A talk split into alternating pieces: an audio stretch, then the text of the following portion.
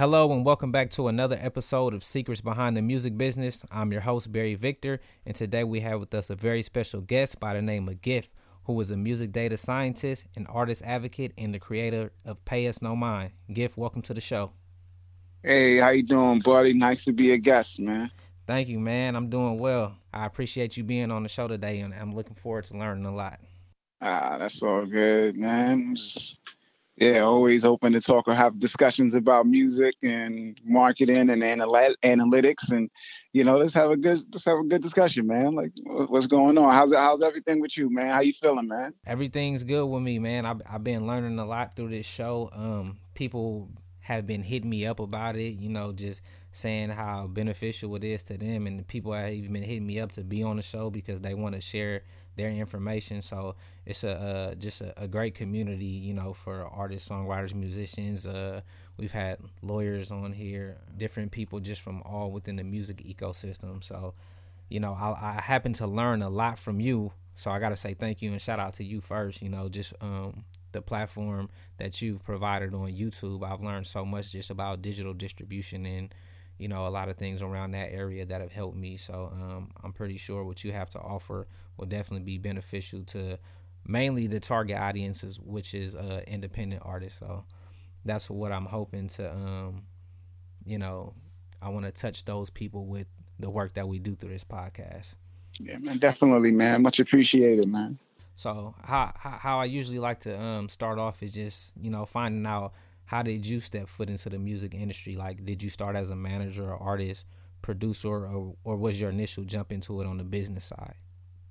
I mean, my initial jump into the music industry is how a lot of people get into the music industry. It's just the music aspect of it, right? Because I mean, coming from the hood, you know, that's what everybody kind of gravitates towards, you know. So it's like, you know, a, a lot of us don't you know, wasn't coming up with like the resources and stuff like that to be managers because especially when I was doing music, you know, back then, if you was a manager, you know, you needed the funds to put people in the studio and to get music recorded. And, you know, people ain't have home studios like they do now. So, you know, going to the studio, you had to go to like an actual studio that mm-hmm. was charging like $40 an hour. And, you know, you had to bring a reel you know, those the uh, big ass reel that you had to lug to the studio with you. So it was like, you know, a lot of us wasn't in a financial position to do that. So we wasn't really getting involved with the business aspect. So, you know, everybody kind of found their way in through either being an artist or a DJ. You know, that's kind of how everybody found their way in. They became an artist or a DJ. And then, you know, whether they were successful, if they weren't successful at that,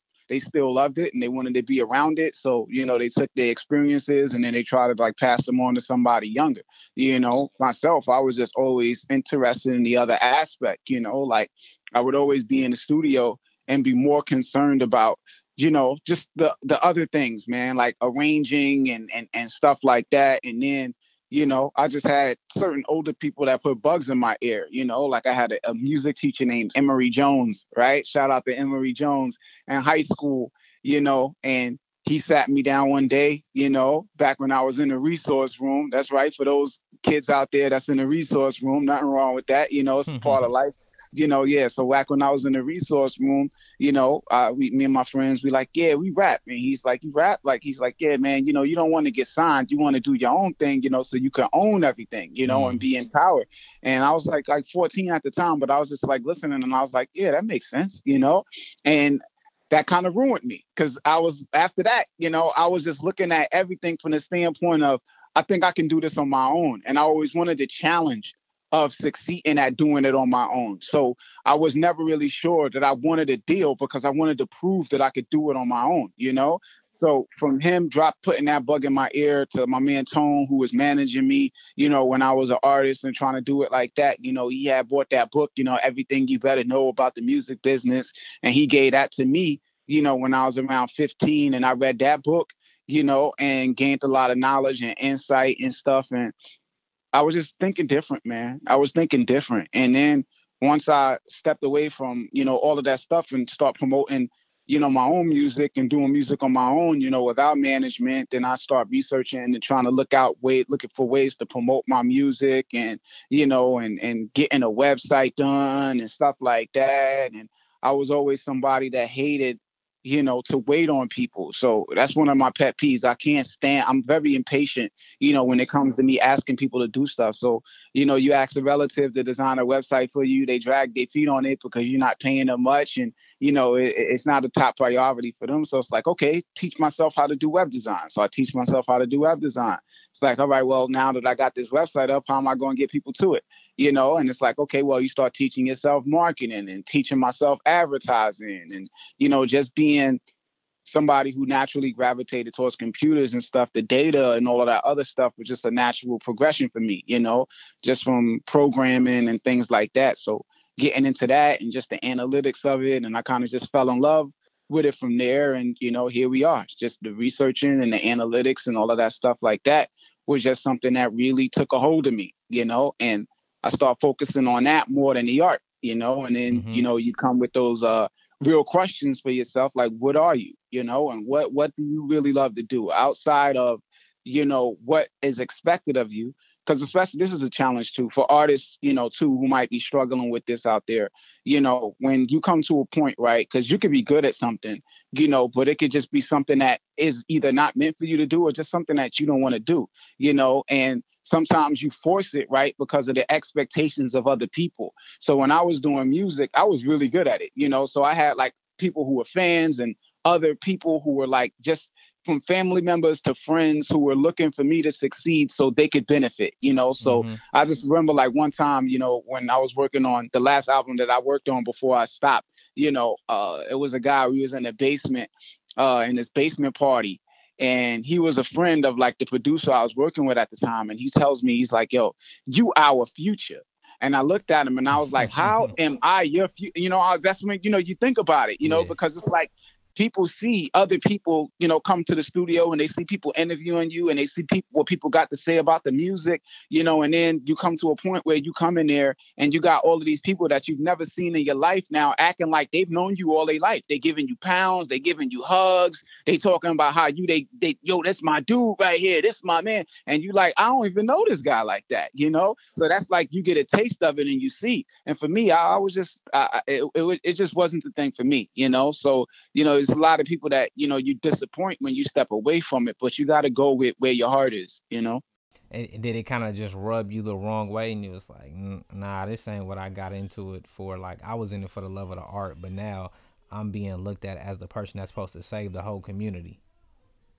Yeah, that that that part of it, you know, starts to to make you feel some type of way, you know because it, you start feeling like you're being used to a great extent. You know, everybody is just like it's almost like you feel like you got vultures around you. Everybody is just waiting for something to pop off so they could pick at the bones, you know.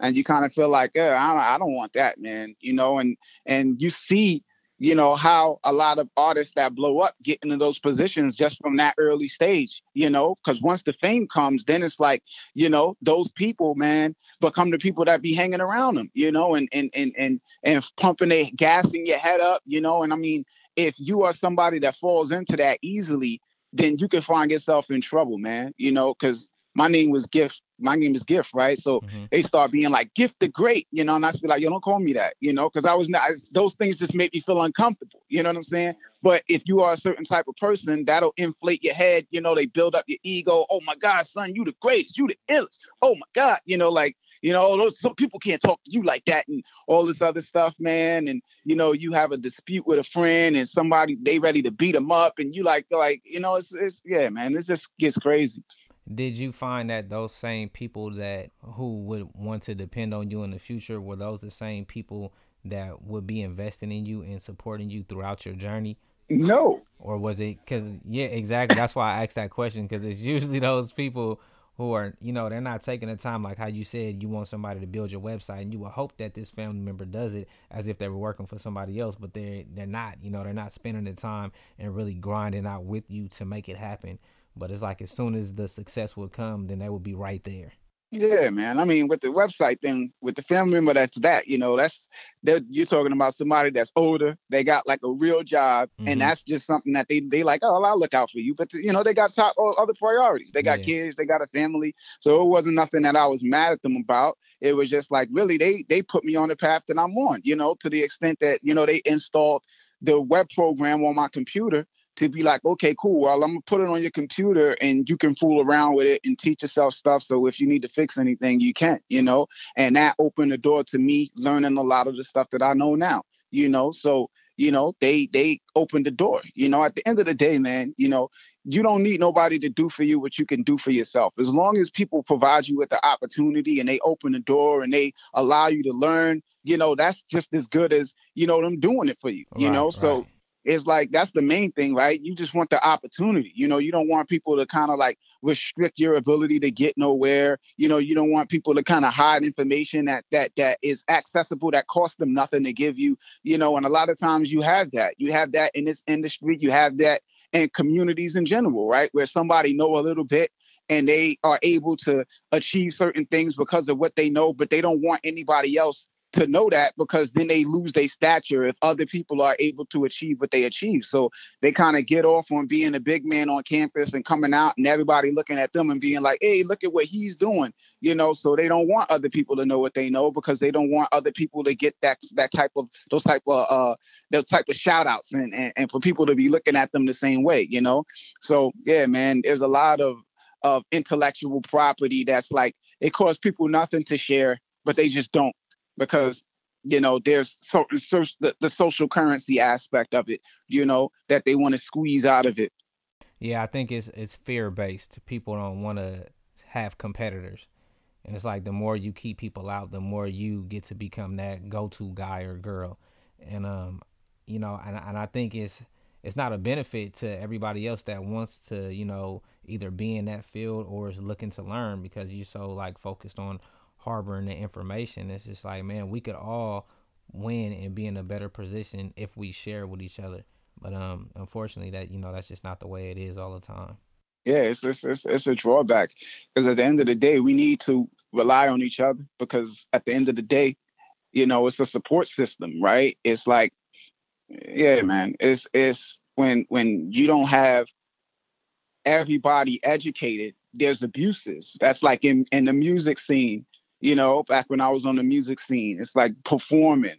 You know, you have venues, right, that charge the artist to perform. These promoters that come and they say, hey, you pay us you buy you give us a hundred dollars we give you 10 tickets or you know uh, give me 70 dollars to perform or pay 10 dollars or whatever you know and they can do that because the artist, you know are ignorant to the way things work first off and they don't value their music and they don't understand the value of them you know, coming out to perform and and all of that other stuff. So there's so much that they don't understand where they don't ex- understand the exchange of value, you know? Mm-hmm. So everybody takes advantage of them. And that's where we are, period, with art you know, where everybody is getting abused because of everybody else's ignorance. So it's like you can come to the table that's just like, you know, no different than a McDonald's job. You come to the table and you understand what you bring to the table as an employee there and how much, you know, you contribute and say, well, if I wasn't here flipping burgers, then that would jam you up and you wouldn't have nobody coming in here because they wouldn't there wouldn't be no burgers to buy, you know? Mm-hmm. And you carry certain value like that, but you're just one person. So you come in and you say, man, my job is actually worth $15 an hour. But they say, hey, well, the person behind you is willing to do it for eight. So um you could kick rocks. You know, they got a long line of people that's willing to do it for eight. So no matter yeah. what information you got that indicates that they should pay you 15, the fact that everybody else will take eight kind of overrides that, you know, right. and now you got to take eight because everybody else will. So it's the same thing with the music industry where SoundCloud and all these different platforms, they take the music and they use it to sell their website and sell ad dot, sell ad space and mm-hmm. all of that type of stuff. And they make all, all of this money on top of the music and the artist is just giving it away for free, you know, and nobody can really force SoundCloud or any of those platforms to change because they always got this army of artists willing to provide them with free content, you know? So it's like, yeah, man, unless everybody else becomes educated and start using platforms that provide them pathways for monetization, then you know that's when things change you know when when artists say hey well you know what? I'm not going to use soundcloud because they don't pay me. I'm going to go to youtube and i'm going to put my music here you know or youtube don't want to pay me fine. Okay i'm going to go to spotify. And everybody goes there and upload their music there and send everybody there. Then youtube and soundcloud say oh my god I, we we got to pay people. And that's exactly what happened really. It's like when Spot, sound, spotify announced that they were going to open up you know, uh, monetization and allow artists to upload their music directly. Once Spotify announced you had you had like what was it, three or four years, five years ago that SoundCloud announced SoundCloud uh, Pro, uh, SoundCloud Pro or whatever. I forget the name of it. Um, SoundCloud Premiere, Premiere Pro, where they say, yeah, they're gonna allow artists to monetize on the platform, but they make it mad draconian, where it's like, oh well, you know, you could uh, apply but you know we'll get back to you on whether we'll actually allow you to monetize. And they didn't have any rules like it wasn't like okay well once you reach this amount of followers or amount of streams you're in the program. It was just don't call us we'll call you right? Mm-hmm. and none of the artists was pretty much allowed to monetize. So they have all of this music and they're selling using it to sell ad space and using it to sell SoundCloud Go and all this other stuff. And for four years, they weren't allowing anybody into that program except for the artists that were p- producing massive amounts of streaming numbers that was pretty much almost ce- at celebrity status, mm-hmm. right? So Spotify comes out and they say, okay, well, artists can upload direct and monetize immediately. And once Spotify comes out and makes that announcement, a week later, SoundCloud comes out and they say, "Hey, we're open up monetization. We opening up monetization for all." So it's like competition. Yeah, competition. Soon as Spotify made that announcement, SoundCloud jumps on it ASAP because they were about to lose their workforce. Mm-hmm. All of those artists that they were exploiting was going to go to Spotify, and they knew it. So it was like what they could have did four years ago. You know, it, it, one week after a competitor says, oh, "Okay, we're gonna allow everybody to come here and make money," they they reverse course. You mm-hmm. know, so it's like when people are educated and they know stuff. If people were demanding out of them and refusing to use that platform unless they were paying people four years ago, what would have happened? Mm-hmm. You know. Yeah, and, and and that's why I think it does take like people in positions to make those those moves to where it can influence the whole culture because Spotify is a, a big juggernaut, you know, and SoundCloud is not on the same level. So it's like, dang, all right, our our biggest competitor is undercutting us. Now we have to do it, and, you know. And I think that's it, it. Probably should be a situation where they're backing us instead of just using us. You know what I mean? Because we're gonna we're gonna bring them the customers that they have anyway. Like they don't have anything without the content creators. So it's like, hey, you know, you guys should be working with us more. And also the other point of just like people keeping information like i think it uh it doesn't create a strong team when one person holds all the information because like anytime I, I, get information i like to share it because i don't want you know people calling me all the time for everything like yo how do you do this and do that? Because what if something happens to me or some you know body on the team and they've been doing everything to keep the team afloat. Now these one or two people are gone and then everything just collapses and so it's like everybody on the team should be trained in some sort of way, just at least with the basics and the understanding of how to like, you know, navigate through this music business.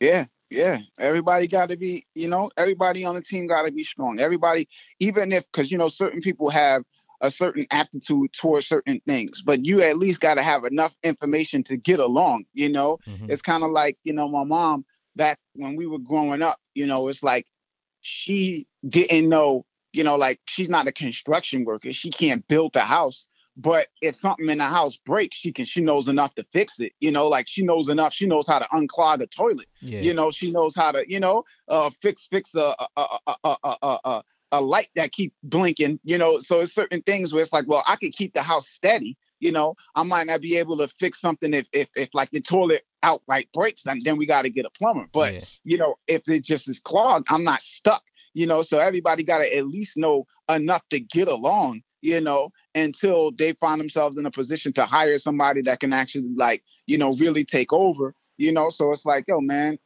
you got to know you got to have at least a basic understanding of many different things you yeah. know? So you are to if, if for nothing else to know when you're getting robbed right? Like you might not know everything about entertainment law but if you know enough to know whether your lawyer is bullshitting you or not, you know, then you'll be you'll be fine. You know, if you come in and you don't know anything, then they can just tell you anything. You know, sit there and speak in legal jargon and you don't really know what the hell is being said. Yeah. You know, which is a, a common thing in this industry too. You know, where a lot of people don't understand things because the people that's supposed to know this stuff don't speak about it in a way that they will understand. Right. You know, and a lot of that also plays into the fact of you know uh, how we as people kind of assess value. You know, people want to feel like they're speaking to somebody that what they know, and other people take that and think, well, if I speak to this person in layman's terms, they might think I'm not educated in this. So let me use these industry terms to wow this person. So they feel like, well, like this guy really knows this stuff. He's using all these big terms, you know. And at the end of the day, the person walks away and don't really understand what the hell you said, right. you know. But it's like you ain't fooling nobody but yourself. Yeah, yeah, yeah. Because it's like that's the main thing. The main thing is communication. You know, it's like it's that's actually a sign of ignorance when you're talking to somebody and using words that they don't understand, because that kind of defeats the purpose of communication. Mm-hmm. It's like right. what, what, how you know? It's like you know, you speak, you speak, you speak Spanish. You're talking to somebody that speaks Spanish but you want them to know how well you speak English. So you're going to talk to them in English, even though they don't understand the language. When you could speak to them in Spanish and have them understanding what the hell you're saying, like, what's the point? You know, do you want to impress them or do you want to be understood? Right. And I, I've seen like how just like basic information it can defer people from you know taking care of that business because it seems you know just so like on another level where un comprehensible. You know what I mean? Because I have a lot of the music business books, but I've been like kind of studying it for a while. So over time, I'm starting to pick up on certain terms. But I'll be wanting to share them with my friends and stuff, and it's just like I know, like if I give them this book about contracts, they probably won't understand it right off the bat. Like you can't just jump into it. So you know, I, I try to start them off with like smaller books that you know just give basic information or send them articles or like YouTube videos like yours because you know even saying here this is something that can release your music versus saying you need to get with a digital aggregator. It's like what is that? I don't know what an aggregator is, you know, and um, you can still reach the same goal without having to, you know, speak that language that just makes you sound smart. Yeah. You know, and I think that's that's supposed to be the purpose. Yeah, yeah. It's the purpose is to educate.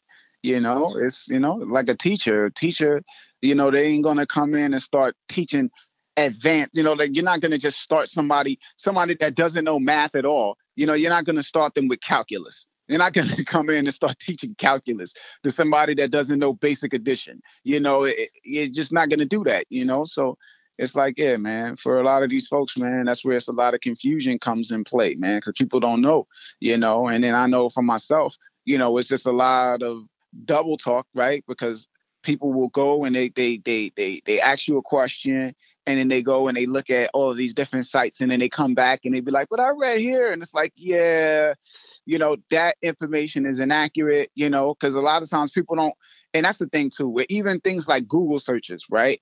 A big part of what you get back is knowing what to search for you know? So if you run the wrong search then you get the wrong answers you know? So it's like people don't don't really know what the hell to look for. So they look for certain things and then they get certain answers and they say well this thing says that. And it's like yeah but you know like and for me you know it's always a big thing kind of just explaining it's a landmine of all of these different moving parts with with digital music, you know, and all of these different aspects of YouTube and all of the monetization differences that break down from hey, you get paid uh content id you know they take a percentage of your revenue uh but you can direct you can uh upload direct and monetize direct but there's a threshold of this a, a, monetization threshold and you know there's a uh, multi-channel networks and uh youtube topic channels and and and standard channel all of these different stuff you know where people look and they like oh my god it, it makes their head explode you know? so but it's like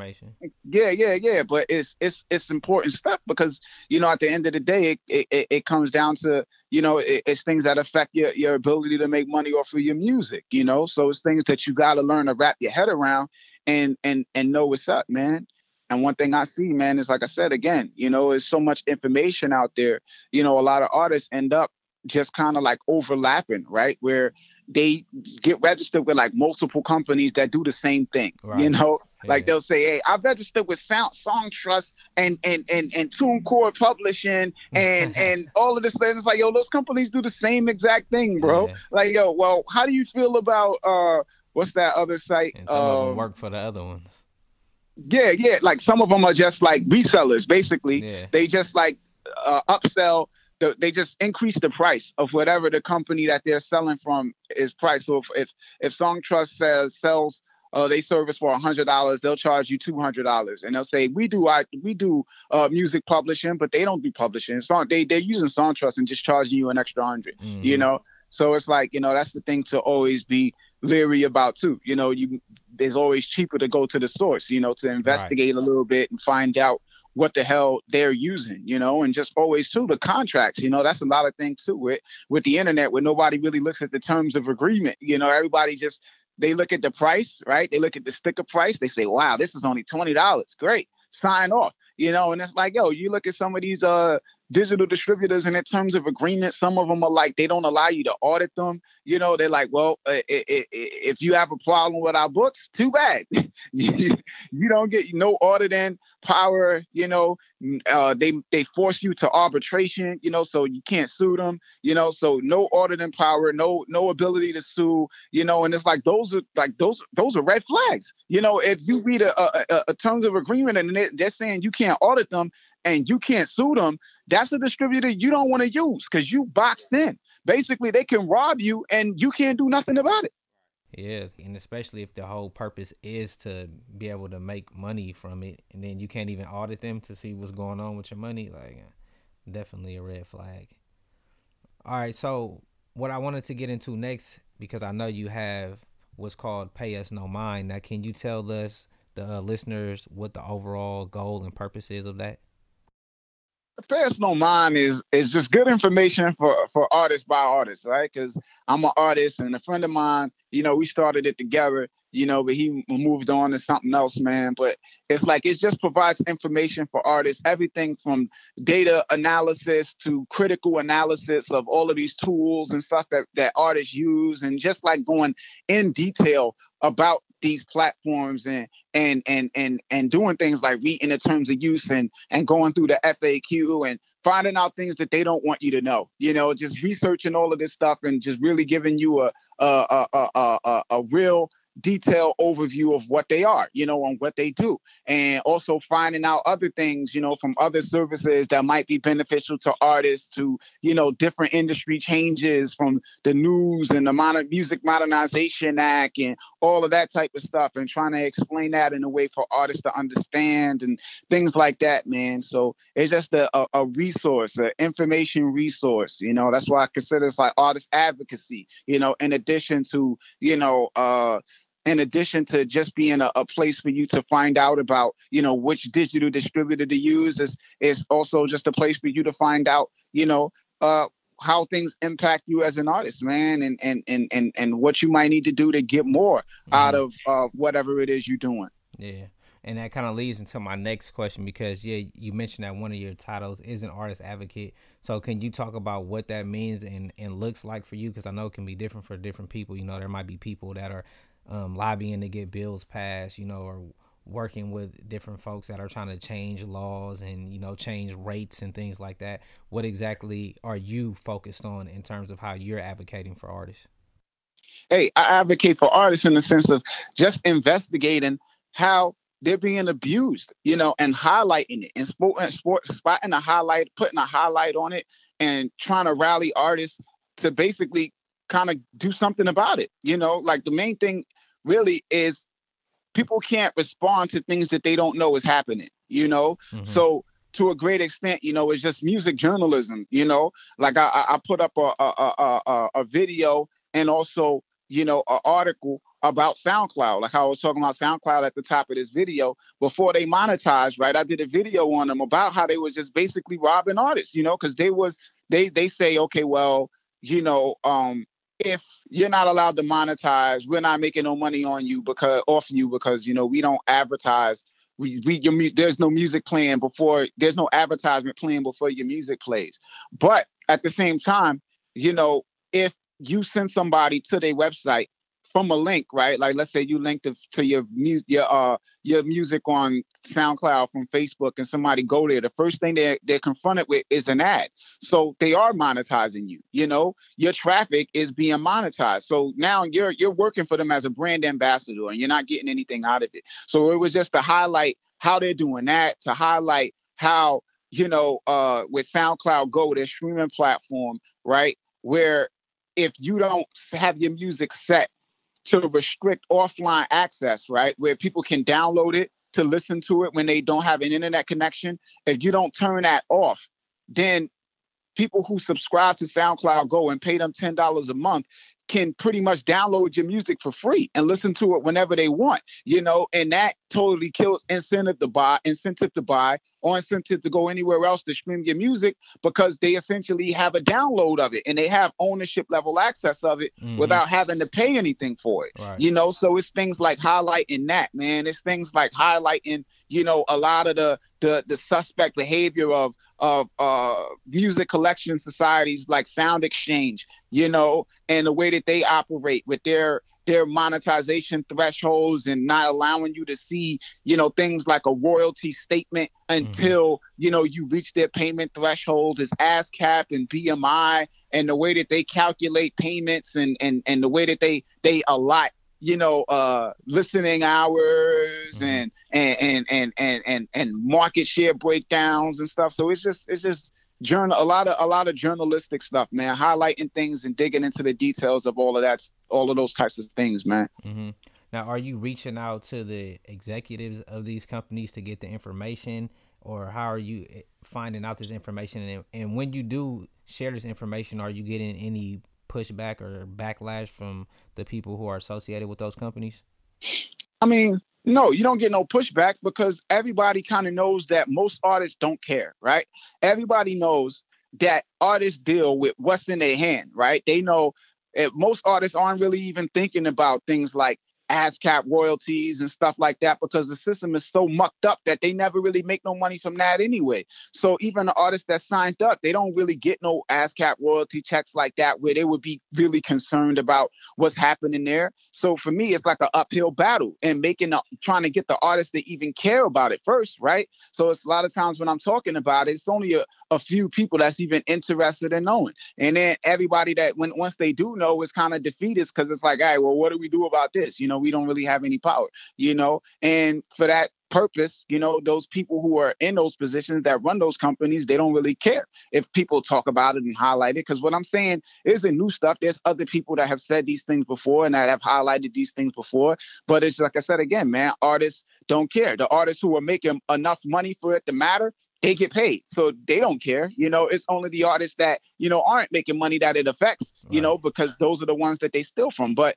at the end of the day, you know, the main thing is like everybody's pennies together add up to a lot of money yeah. you know so it's like with the music modernization act you have a, a rule that states okay well if people haven't collected their royalties or or put in for their royalties in three years, you know, the royalties get pulled and paid out to the top income earners, right? Everybody loses it. It expires, right? But you look at it and you say, okay, well, only company that collects mechanical royalties is Harry Fox Agency, and Harry Fox Agency only allows you to collect mechanical royalties if you release music through a third party, which is like a record company. So if you haven't released music through a record company, you essentially can't collect your, your mechanical royalties because it's on Spotify and Apple Music and them to like find every single individual artist that or songwriter that's released music on a platform and find out their addresses and write checks out to them and, and send it to them, which they don't do because it takes too much to do that. So they just don't pay you.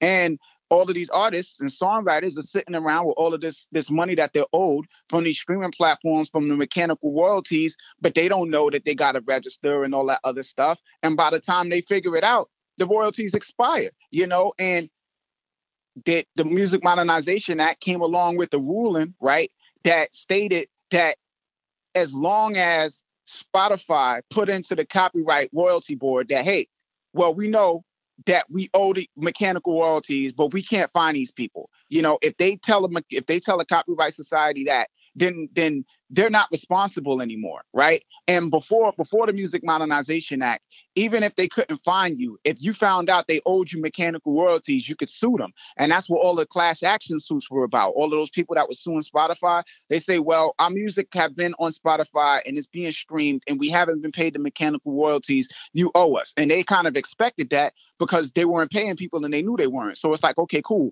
When they form and they come to court and sue us, we'll just give them the money. And they have a slush fund set up for that, right? But the Music Modernization Act came along with that that that that that that that clause that states, hey, now they say, hey, well, we don't know who to pay, and we're telling you that, and these people haven't claimed their royalties, and now you can't sue them.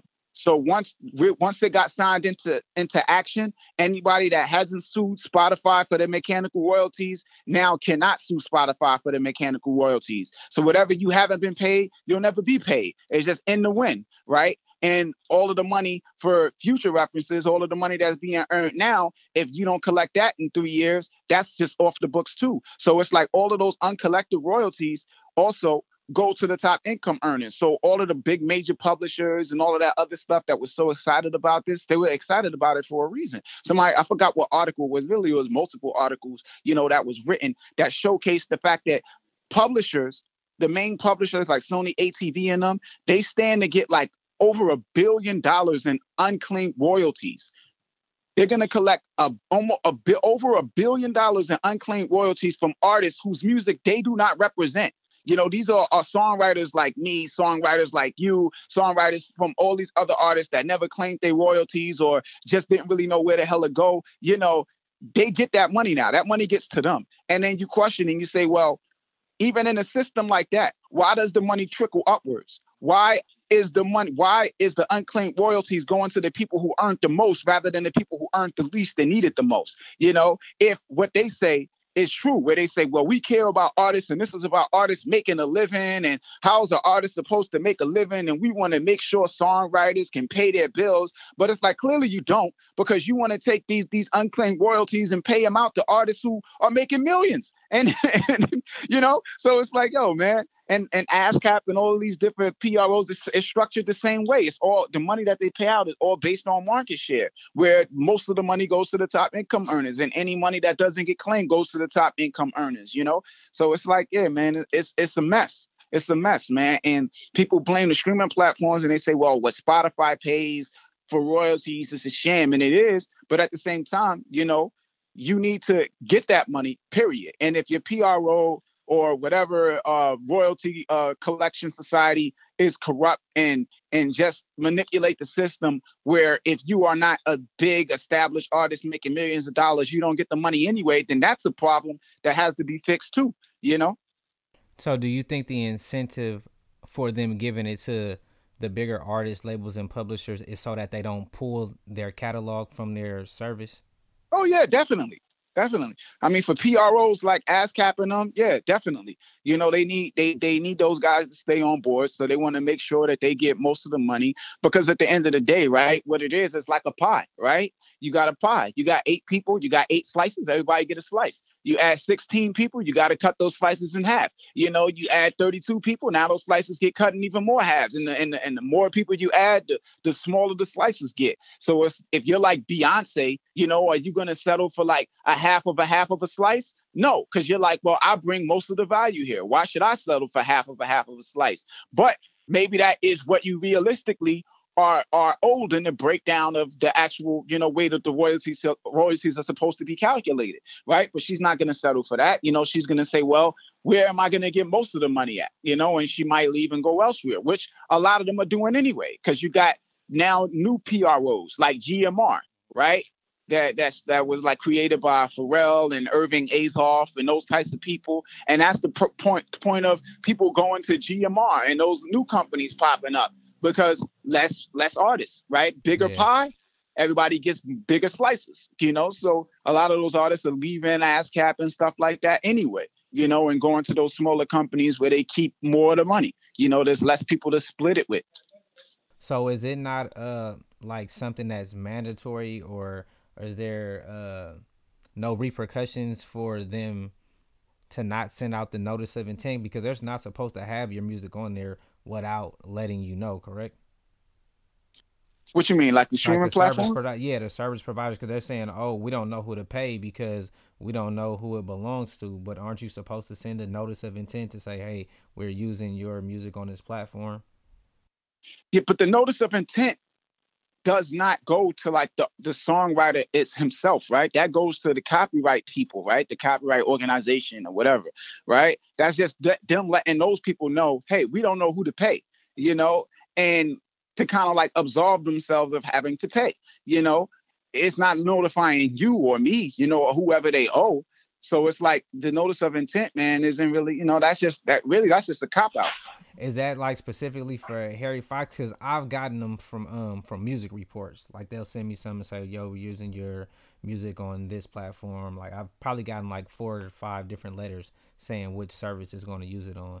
So I don't know if there's a difference between like Harry Fox versus music reports or you know another service that would provide that. I mean, I've never gotten a, a notice of intent.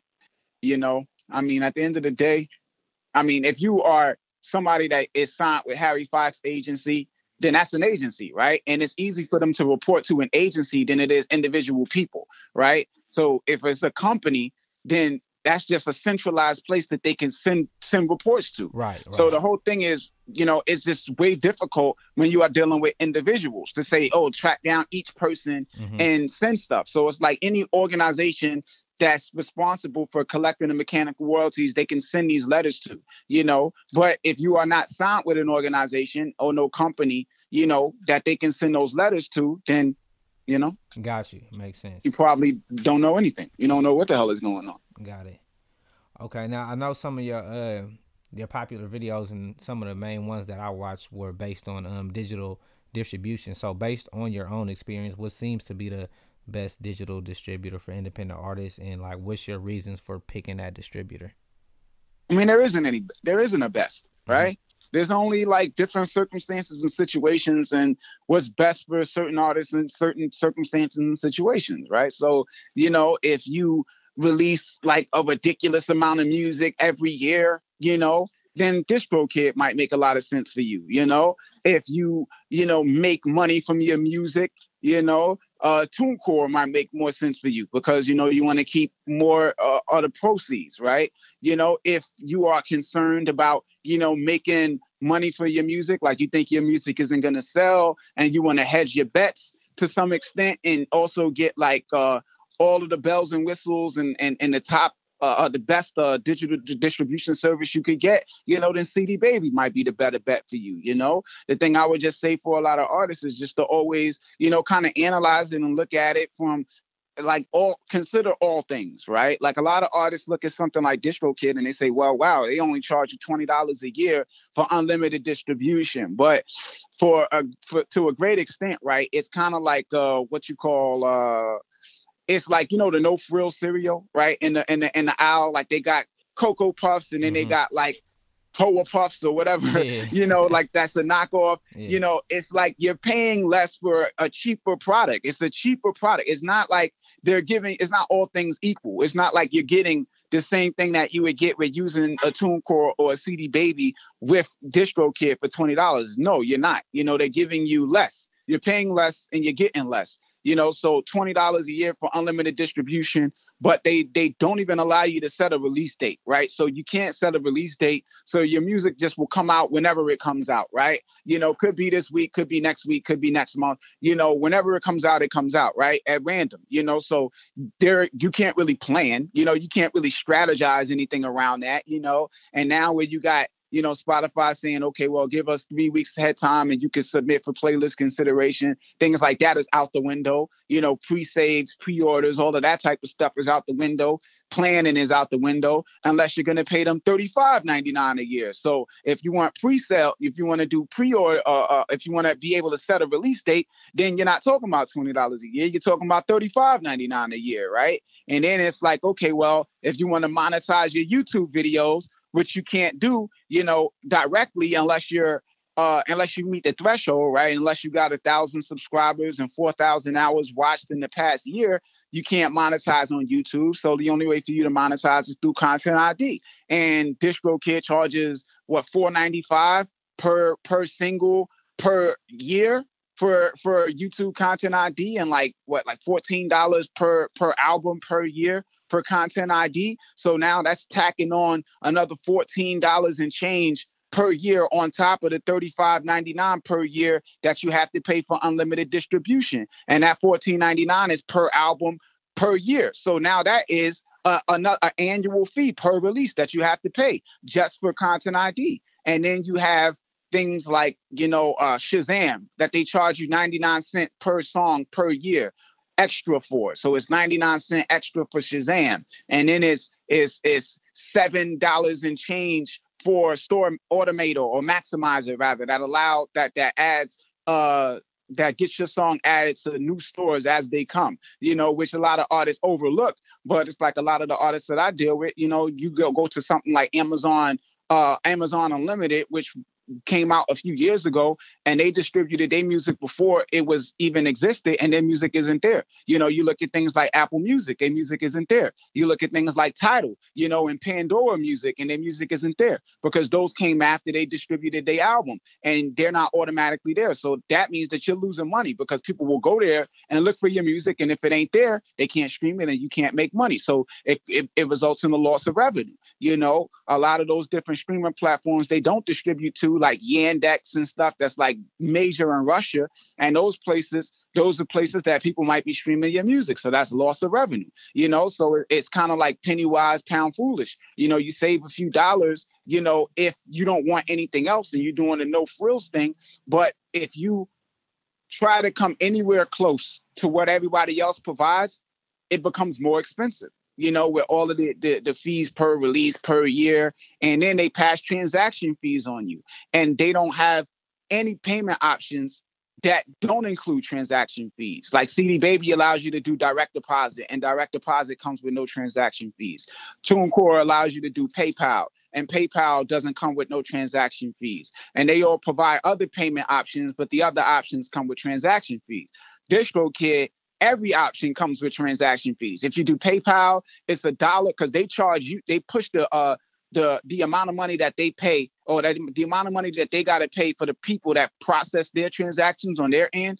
They pay them and they charge they they charge you a dollar for that transaction from the digital distributors giving them the money. They pass that fee on to you and charge you a dollar for that. And then for you to get your money from them, from like PayPal or whatever, they charge you another transaction fee on top of that. So it's a dollar from the, the people that pay them to process their money. And then it's more transaction fees from PayPal, you know, 2.9% plus 30 cent, you know, and they say, okay, well, it's only up to $2. So they'll never charge you more than $2. But there's still, that's $2, you know, at the most that's coming out of your money. So it's a lot of other things that factor into that, man, you know, when you pick in a digital distributor.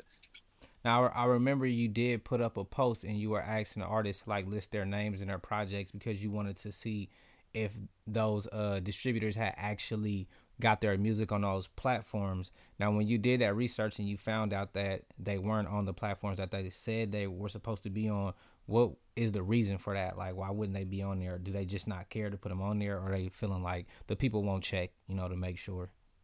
I mean, what happens is what I noticed was the artists that were kind of taking advantage of the fact that like when you know TuneCore said I mean DistroKid says unlimited distribution, right? So the artists that were like releasing like a lot of music in a year, their music wasn't everywhere, you know? So it's like it was it maybe as there's gaps, maybe, you know, I don't know, you know, but I know when for those artists that were releasing a lot of music, you go to different platforms and you wasn't finding everything that they released everywhere it should be, you know. So that could be an issue, you know, with them releasing so much music and and things kind of getting lost. Who knows, you know? But that seemed to be a problem, you know, when the artist actually released a ton of music, you know, and also, you know, the thing about them being signed up for the store maximizer thing. If they weren't in that and they released their music before those streaming platforms were in existence, then their music isn't there either, you know. So those things those are the two things that factor into it right? A lot of releases seems to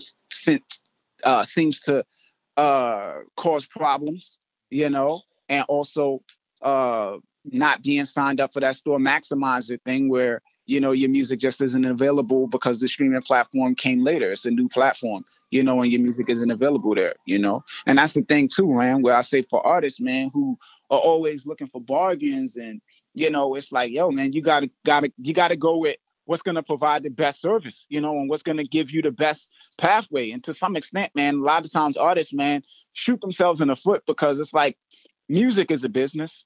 And as a business, you need things like startup capital and you need to invest in your music and stuff like that. So it's like you got to have a plan, right? And your plan can because I think, and this is like, yo, if you remember Lil Wayne, man, and when Lil Wayne flooded the music industry with all those mixtapes, it's like that. I think presented a bad uh, pathway for a lot of artists because it, it, it, it created this this logic, right, where artists think that more means better, right? Where it's like Lil Wayne flooded the internet with with music, and and that's how that's how he really got where he's going. No, Lil Wayne was signed first off, right? His job was to make music. You know, he, he his job is just to go to the studio and record. He has a record company that has a marketing and and promotions and resources and stuff to make sure that people are aware when he releases a mixtape, you know, you as an indie artist, you don't have those resources, right? So you come out with a mixtape with 30 songs on it son, you can barely promote one song. How are you gonna promote 30?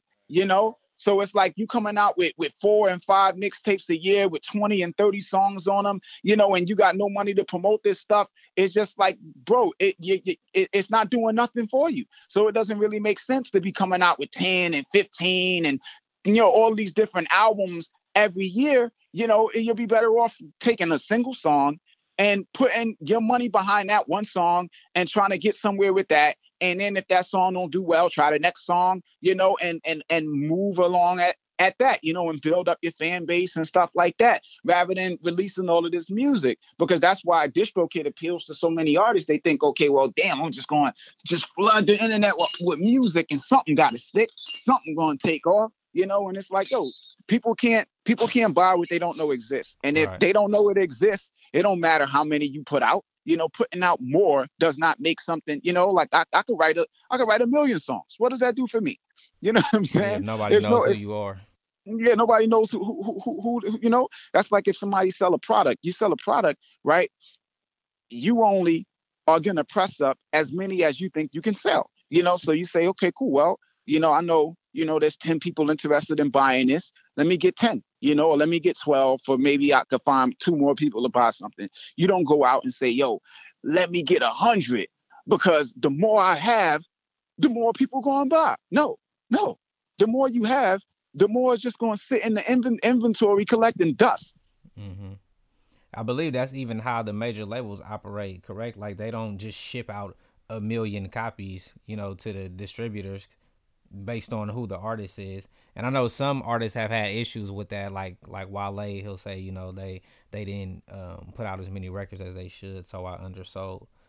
But it's like if they don't believe that you're gonna sell that many, then you, they have to deal with you know buying those records back or you know the return and reserve fees that are associated with it. So it's like they're losing money by actually pressing those up and putting them out there. So it is smart to kind of base it on you know what is your your scale of how much you're going to sell and what's realistic.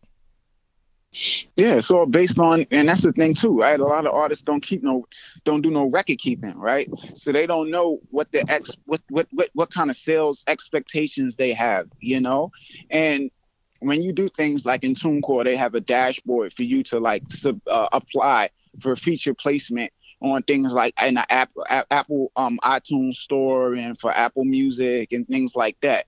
And that form is very rigorous, right? They want to know what were your first what what were your uh, previous first week sales like what's your estimated first week sales for this new single or this new album you know what were your uh, streaming figures for the first week from the last album or what are your estimated you know like they want to know those figures you mm-hmm. know and the, a lot of artists don't keep those records to even know. So you go through that and you say, okay, cool. Well, well, what were they? And the artist is like, I have no idea, mm-hmm. you know. And it's like, yo, well, then he's just throwing out a whole bunch of random numbers because you don't really know what what what you actually legitimately, you know, perform, you know, for your past releases because you haven't been keeping track. So, you know, for a lot of them, they don't, they're not even keeping track of what's happening, man. Mm-hmm. You know, they just pumping out music and just taking whatever, whatever comes, you know. So it's like, yo, man, that's even with when it comes to advertising and marketing and stuff, you know, like they don't do things the right way with that stuff because they don't want to pay you know how much it costs to do things the right way mm-hmm. because they look and they say oh my god to do to to to utilize this service or that service is going to cost this much. I'm not paying that up front. I, I could get around that, you know. Yeah. And what they end up doing is spending just as much money as they would have spent to use that service to do it the right way over a span of time and getting nowhere. You know, so they might over time, right, from month to month and what they're spending, they might spend like ten thousand dollars by the end of the year and get nowhere. You know, where they could have used a company or a service or something like that and spent way less and got way more you know, but they look and they say, well, that company is charging a thousand dollars. I don't want to pay a thousand dollars. That's way too much. Mm-hmm. But it's like, so okay, you're gonna spend three hundred dollars a month or two hundred dollars a month doing stuff that don't work. you know, right. and it doesn't make sense, man. And and and yeah, man. And and social media plays a role in that, right? Because people get caught up in the hype of things, right? Where if an artist see a lot of people giving them positive comments and likes and and follows and stuff like that, they kind of get lulled into thinking that the music is doing something that it's not doing, you know? Mm-hmm. And the main thing is if you're a music artist, your money and everything kind of comes from your ability to not only sell music, but to sell your celebrity as an artist, right? Mm-hmm. Like if you can't get people buying merchandise, if you can't get people coming to shows, if if you can't get those things to happen, right? Then you can't make no money you know, and it does not matter if, you know, you can get a follower on social media. You know, you can get somebody to follow your Instagram account or somebody to follow your Twitter account. Like, it's about what do those things mean, right? If the people who follow your Instagram account or follow your Twitter account, you know, if they don't care about your music or care to buy anything you put out, then what's the value? Right. You know? And yeah, man, that be the challenge a lot of times, man. You know, it's like, yo, man, look at that, looking at that, and it's like if somebody sells washing machines, right, and they hire me as a marketer to advertise for them, and I come to them at the end of the day and I say, okay, cool, well, we spent ten thousand dollars on ads, and you got twenty thousand Twitter followers, and you got seven thousand likes and eighty thousand shares they're gonna sit there and be like, okay, cool, that's great. How many washing machines did we sell? Right. And I'm gonna be like, none. And they're gonna be like, you're fired, you know. Mm-hmm. But in, in, in, music, people come with to the artist with numbers like that, and the artists get excited and keep paying them because it's like, oh my god, all these people, and and they, and they all got these nice things to say about me. But it's like, yo, you made no money. Right. You know, the, the people aren't streaming the music; they're not buying it. You know, so it's like, what's the value of all of that, man? The social media hype doesn't come with value unless it's it's it's, it's unless people are, are are, you know responding to what yeah. it is that you do. Unless you're able to actually convert them to yeah, like unless you, you can get conversions, you can't get no sales. Like, bro, what's the what's the what's the value of that? Mm-hmm. You know. Now, there's actually a um a new platform. I don't know if you heard of it or distributors called United Masters that was founded by Steve Stoute. Have you heard of that one? Yeah, I heard of him. Have you explored it, or I I don't know much about it, but can you tell me anything that you know about it? I mean, I was read because somebody else sent it to me, man, and I was reading through they their terms of agreement too, man, and I saw something about arbitration, and I was just like, ah, I don't know. And whenever I see arbitration, I, that kind of gives me a funny feeling, mm-hmm. you know. So it's kind of like yeah, you don't want to give give you the option to sue us or say anything about it. And it's like if you're not hiding anything, you're not doing anything wrong, you shouldn't be afraid of that. Yeah, definitely. It's like the, the most honest, I say the most honest company I see was CD Baby, right? Their their their terms of agreement was like the most I guess like artist friendly terms of agreement I read out of like all of the ones that I read, you know, because their thing is they say, okay, cool, well, you can audit us at any point, anytime you want to, you know, as long as you hire your own um, person, as long as you hire your own uh, uh, financial person to to edit the books, mm-hmm. they're like you can have at it. You know, we'll give you access to our books. You can do whatever you want to do. Mm-hmm. You know, all the other distributors also have clauses and they thing that states, well, if somebody claims that you know they own the material that you distributed to, through them, you know, if they somebody if there's some type of copyright conflict, you know, then they'll they'll they'll take the money. They'll say, okay, well, you know, you can't have access to whatever you earn. You know, we're going to hold on to this money, you know, until this thing is figured out or whatever have you. And realistically, okay, you can understand why they would do that, but you could also understand why they shouldn't because whatever conflict you have with somebody is between you and that person, and that person can sue you to get whatever they're owed, you know, and kind of leave the, the platform out of it, right? right. So it's like TuneCore, uh Mondo, not Mondo Tunes, but um Ditto, a lot of them, you know, have those clauses in there where it's like, well, we'll we'll take the we'll take the money. You know, they say, well, if you we're telling we're saying don't upload nothing that you don't own. And if you upload something and somebody says that they own it, then you lose the royalties. And it's like we know people lie in this industry, so anybody could claim that they own anything, you mm-hmm. know. So it's like, yo, to just say, okay, well, if somebody claims they own it, that you can just debt me on the money I earned, that's kind of crazy, you know. So what so, are they saying they're gonna do? What are they gonna give it to that person, or are they just gonna keep? No, it? they're just gonna they're just gonna keep it. Wow. That's yeah, they just they're just gonna keep it, right? CD Baby was the only one, you know, that was like, we'll just remove the song, mm-hmm. you know. See that that CD Baby stance. Hey, if if if if this song is is is if you upload music and somebody else claims they own it, we'll take it down. You know. Mm-hmm. They weren't saying they didn't they didn't have language in their terms of use that was like, oh, we'll we'll, we'll keep the royalties, you know, mm-hmm. and dead you on that. So I appreciated that. You know, I appreciated, yeah. you know, the thing about allowing you to audit. You know, they have language in there that's like, okay, well, if you want to sue, you know, um, I forget, I'm, I don't want to confuse them with TuneCore, you know, because I ain't got that stuff sitting in front of me. Mm-hmm. But they allow you to sue TuneCore too. You know, they they just put a cap on it. TuneCore says, you know, I think you got a year or something like that you know, when you find something out, you know, you got like a year to sue them, a year to audit them, stuff like that. So they allow you to do it. They just put a time time frame on it, you know. But it's like that to me, you know, I'm more comfortable dealing with companies that have that kind of language in their terms of use, where it's like, well, you know, if you want to investigate us, if you want to sue us, then okay, you know, mm-hmm. uh, we got nothing to hide. You know, when I look at a, a, terms of use and I see arbitration and I see, hey, you can't look at our books and all of that type of stuff, it's kind of like, yo, why? Why? Yeah, what are you hiding?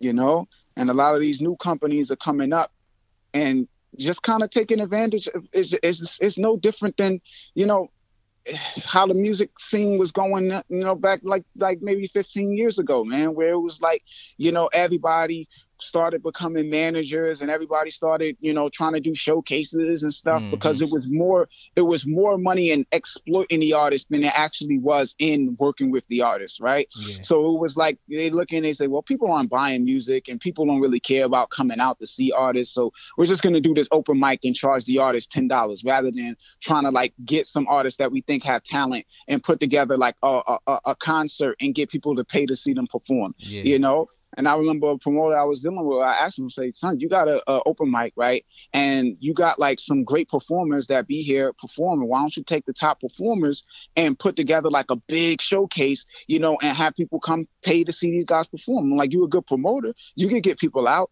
And it's like, F that, man, F that. They nobody, nobody, nobody, nobody's music fans no more. They're all artists they're all artists, you know. So that was the mentality that that he had, and a lot of people have that mentality. Like everybody's an artist, so the way to make money is to make money off of the artist. So it's like rather than you know providing some type of uh service to kind of like get fans to the artist and to make money from the music and things like that. Now you just see a lot of services popping up, you know, for artists to kind of like either do digital distribution or a place for them to upload their music mm-hmm. or you know something like that you know because that's where all of the money is the money is eh, eh, ex, it, it, the money is just in being a place that allows artists to either upload or distribute or something like that you know and nobody is really you know really trying to make help you make anything of it because nobody really sees any money in it you yeah. know, I think it was Damon Wayans that was on the radio. He was like, "Content is a sucker's game," and to a great extent, it is. You you you you pump out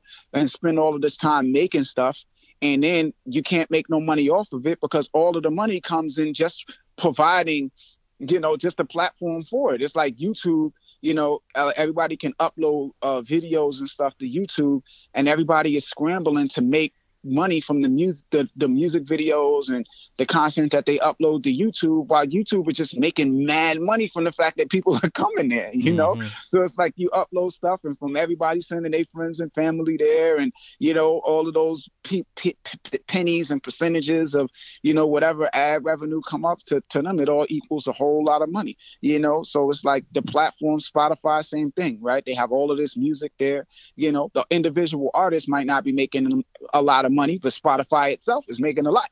You yeah. know, all of these different platforms, Facebook, you know, people come there and get them free content, you know, post all of this stuff, you know, and you're not making no money from it, but Facebook is making a hell of a lot of money, you know, by providing you a platform you know, to showcase your content, you know. So it, it, it, becomes a situation like that, man. And for record companies, you know, who are finding it harder to sell mu- music and make money from the sale of music, you know, they figuring out other ways to make money off of the artists, you know, mm-hmm. which is with digital distribution where, you know, you get artists to pay, you know, to release music or you just take a percentage of what everybody is making and then you don't have to spend out you don't have to put out no money right? So it's it's no overhead you know really.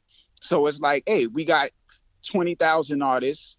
We taking 20% or whatever from everything that any of them make you know maybe one of them achieves some success and makes a few thousand dollars and then we get 20% of that and everybody else we're getting 20% here 20% there and it's just like the youtube system where it's like together all of that amounts to, to a lot of money yeah. so it's like all of these platforms are popping up to kind of like take advantage of that thing, man. And and and and they're not really trying to do anything for the artist. They're just trying to take a percentage of whatever you, whatever you make, man. Uh, you know, it's the same thing with the multi-channel networks, those YouTube multi-channel networks, where you know there's more and more of them popping up every day. Every other day, I get an email from somebody with a YouTube multi-channel network, like, "Hey, we want you in our channel network," you know, and it's like they're not going to do anything for anybody. All they're going to do is take 50% of your revenue or 30% of your revenue, you know? Mm-hmm. That's all they're going to do, you know?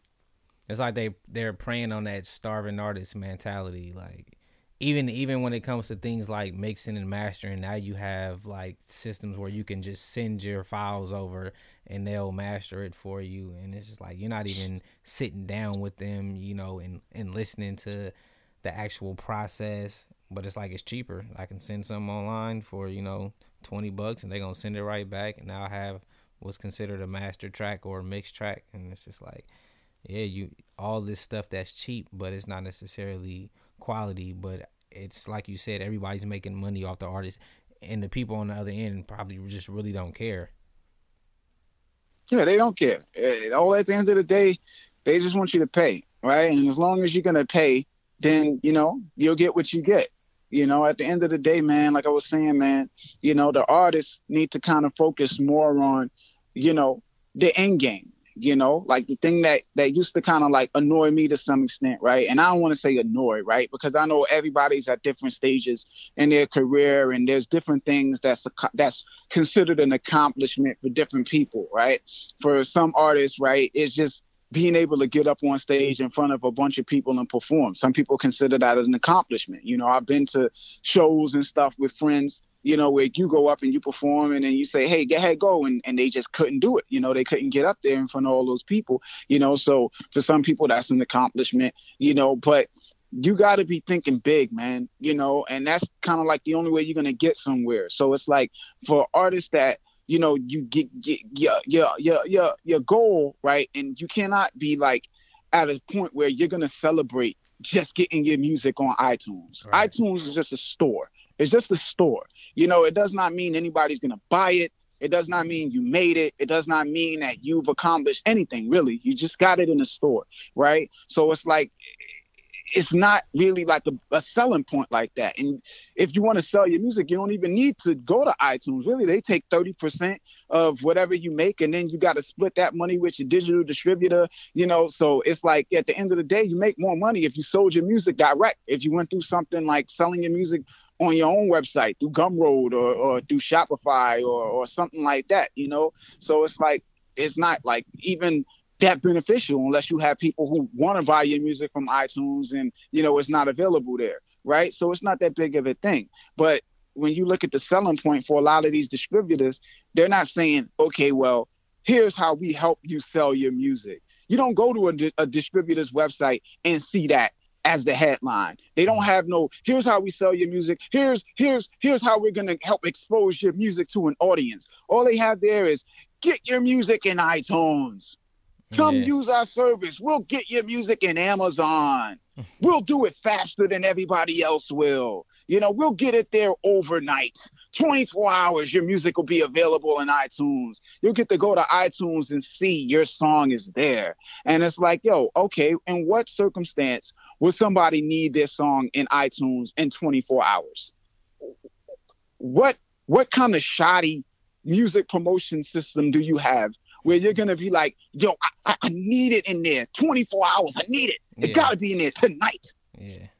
It's like does you know there's preparation that goes into music marketing. There's build up, right? You got to get people excited. You got to get people motivated to check something out. The only people that need something released in 24 hours is maybe some superstar that wants to surprise their audience. You know, like they say, hey, I want to release a Christmas a surprise Christmas album, or somebody goes and do a diss track and they say, hey, I'm gonna release this diss track tonight, and I need it in the digital the uh, the digital distribution tonight. So by the time Drake wake up up tomorrow morning, he go on Spotify and it's right there. I dissed him. Bang. You know what I'm mm-hmm. saying? Mm-hmm. It's like, you know, like that's like the only circumstance. So it's like a lot of these artists be caught up with that, man. You know, sometimes when people reach out to me and they say, hey, well, you know, so and so does it in a week. I'm like, bro, why are you concerned about speed? You want efficiency. That's what you want. What do they get it in there the right way? Is everything, you know, uh, spelled correctly? Right. You know, do you have the links that you need? And then outside of that, you know, you have to plan right? You have to, you know, do the pre-saves and and and and and give people like the story, you know, behind the scenes footage of you in the studio, stuff like that. Get people excited about the release before you just plop it out there, you know. And if you just plop it out there, then it really don't matter. 24 hours a week, next week, you know, nobody knows about it. So what does it matter, you know? Yeah, yeah. Now, correct me if if I miss interpreting what you said, but I, I believe I heard you before say that people asked you why you give out so much free information, and they kind of suggested that you you know charge for what you sharing within the music community. Is it was that something that you kind of alluded to before?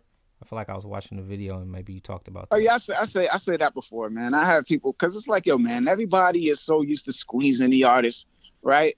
And it's like, hey, you know, we live in a capitalist society, right? Everybody needs money, man. You know, it's just a fact of life, right? Mm-hmm. But like I was saying before, man, it's with intellectual property is some information that don't cost you nothing to share, right? Mm-hmm. So it's like to the extent that I'm not to the to I charge for inconvenience, right? Like if if I need to explain something in a manner where it's like, yo, I gotta I actually like sit down with you and take time to like go over this stuff or commit myself to talking to you individually, then yeah, that's a charge. That's a consultation. You mm-hmm. know, to sit down and just record a video where I talk about something to like whoever it's in, uh, just finds their way to a music to a YouTube video, you know, that you know, don't take too much, man. This is stuff that I I I be just doing in my own time. You know, mm-hmm. it's like when I was a kid, I used to write essays for fun. I'm just weird like that. You know, my idea of fun is researching and and and and and, and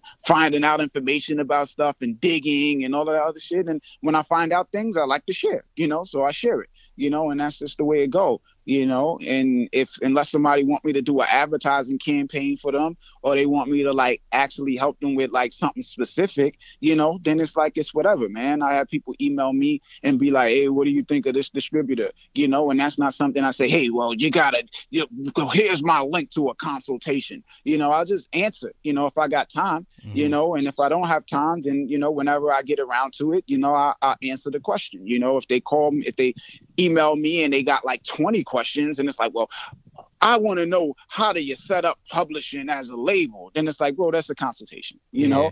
And you know, I think for a lot of people, man, sometimes artists can mess things up because when people do that, right, what tends to happen is, you know, there's abuses. Artists will abuse the system, you know, and and and try to take advantage and get mad information without spending any money. Like, yo, well, I got another and another question and another question, and you kind of got to nip that in the butt. Me, I'm somebody that don't get bitter, and in this industry, you got a lot of people that get bitter that say, well, they they trying to juice me, and mm-hmm. I, I'm tired of that if anybody want anything from me, they got to pay. I'm tired of people taking advantage of me, you know. And that's usually people that you know they they didn't make no money, you know, they didn't make no money, and then they find themselves and they're like, well, I gave away all of this stuff and I ain't getting paid, so they got to pay me, you know.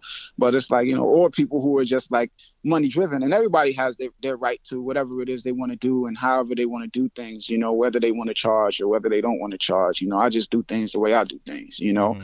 Uh, you know, I, and I try to help people as much as I can, you know, and I just always have the viewpoint that success has its own rewards. You help people, you do things, you lay a good foundation, you know, and then your reputation exceeds you, right? You mm-hmm. you do things, people say, "Well, damn, this guy helped me along. I did this and now I'm successful." And sometimes people reach back and do things for you and help you out, you know, and sometimes they talk to other people about what you did for them and then those other people come, you know, and do things for you too, you know? So it's like this free information, you know, put me in, in, in great positions, man, where I got you know, big people, you know, that call me, you know, like celebrities and stuff, man, mm-hmm. where I'll be like, sometimes I, I, am on the phone and I'm like, yo, is this really this person? You know what I'm saying? You know, that's just like, hey, you know, we want to consult with you or hey, we want you to manage this campaign or whatever.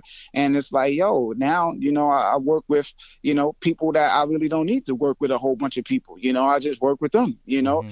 and it's like, yo, anybody else that's coming is just extra, you know, so it's just like, you know, you can't get caught too caught up in in in money, and I know that's hard, you know, for a lot of people, especially people who find themselves in financial, you know, binds, you know. But I mean, one consistent in my life from back when I was just, you know, somebody working a regular job and working with, you know, other people, you know, who were entrepreneurs and stuff, you know, on the side. It was just like the one consistent I always saw was the people who were consumed with money were the people who made the least, right? Mm-hmm. They weren't broke, right? Because they they they were always trying to get money, but they never ever fulfilled their potential, right? It was always they just always made enough, right? The hustle just always made them enough, right? It got them a nice, it got them nice clothes, it got him a gold chain. It got him a good car. You know, it got him hood celebrity, right? They ride around. People see, wow, damn, he got a car. You know, he got jewels. You know, he doing good. You know, but it never got them to a point where they were like, hey, they got a house you know they they they got they got medical plans for the family you know what i'm saying? They they they they they got a tv show or something like that. You know it never got them to that point because they were always penny wise and pound foolish. So when certain opportunities came their way they were turning opportunities down because it was like well i want the most money i can get for this right now you mm-hmm. know and because of that you know you lose out on a lot of opportunities if you look at how a lot of these companies started microsoft and all of this type of stuff they all started from like people throwing around ideas in dorm rooms you know and that's like I guess the main thing that a lot of rich people have over poor people, right, is the fact that they don't have to be concerned with things like food and shelter, you know, so they can mm-hmm. just play around, right? Play yeah. around with ideas and come up with stuff and not be concerned about making money off of it, you know, and just, you know, but it's like, yo, to our extent, man, it's like, yo, man, you know, you kind of got to try to manage that as much as you can, right? You, you, you, you try to do what you can do to make money, but you don't, you know, just turn people away left and right, you know, if they can't pay top dollar, you know, like yeah. that's, that's the main way to, kind of like have your business go under, man. You know, where you, yeah, man, you find yourself in competition with things you shouldn't be in competition with, right? Like a lot of things, you know, I know, you know, in in the black community in the hood and stuff a lot of times man you will have a restaurant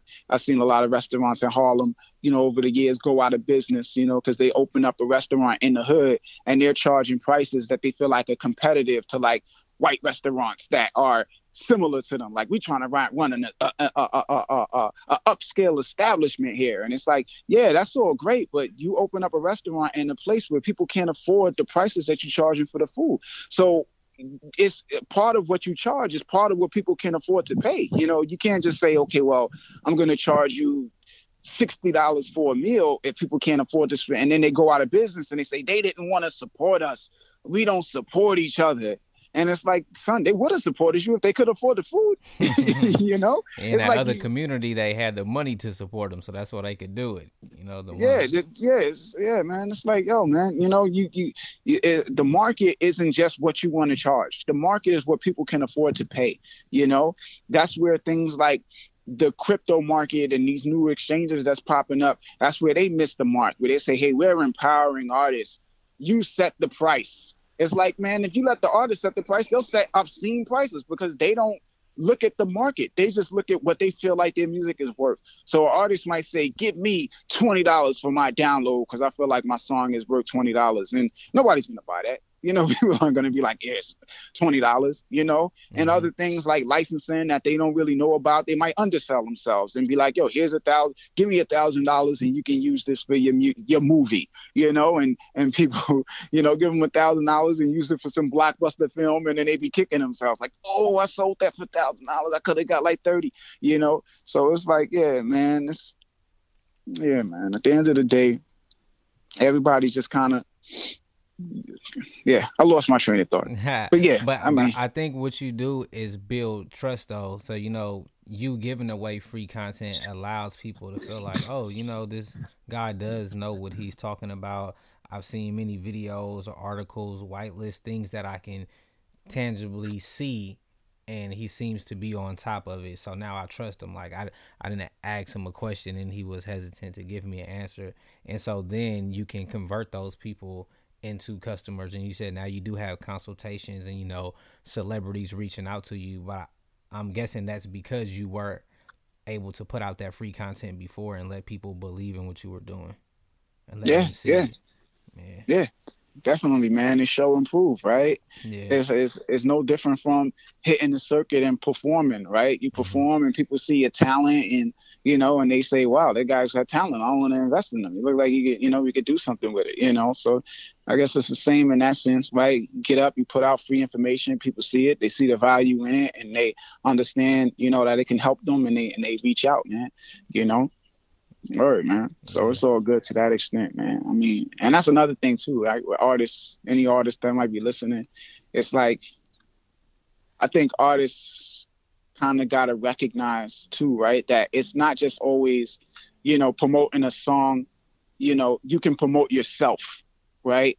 As an artist and getting out there and putting your talent on display, right? Like if you're a rapper, rap, you know, mm-hmm. and you can rap about anything. You can rap about, you know, certain social issues. You can rap about anything, right? Because it's mm-hmm. like the whole thing is bringing attention to yourself. So you look at what's going on and what's popular and what are people talking about, and you work that into a verse, a 16 bar freestyle, and you throw that up on Twitter and you hashtag whatever the topic is, and you know, you bring attention to yourself. And when you do that, you know, you build up fans. People like your style, like your flow, follow you. You know, you're a singer, you sing covers, you you at whoever song you singing, you know, you hashtag their name, you bring attention to yourself, and then you build up, you know, a fan base of people who like you like like the way you sing or like the way you rap. And then you give them a single, you know. A lot of times, you know, when some artists come to me and they want me to advertise their music and stuff, it's like I tell them, like, you're starting too late.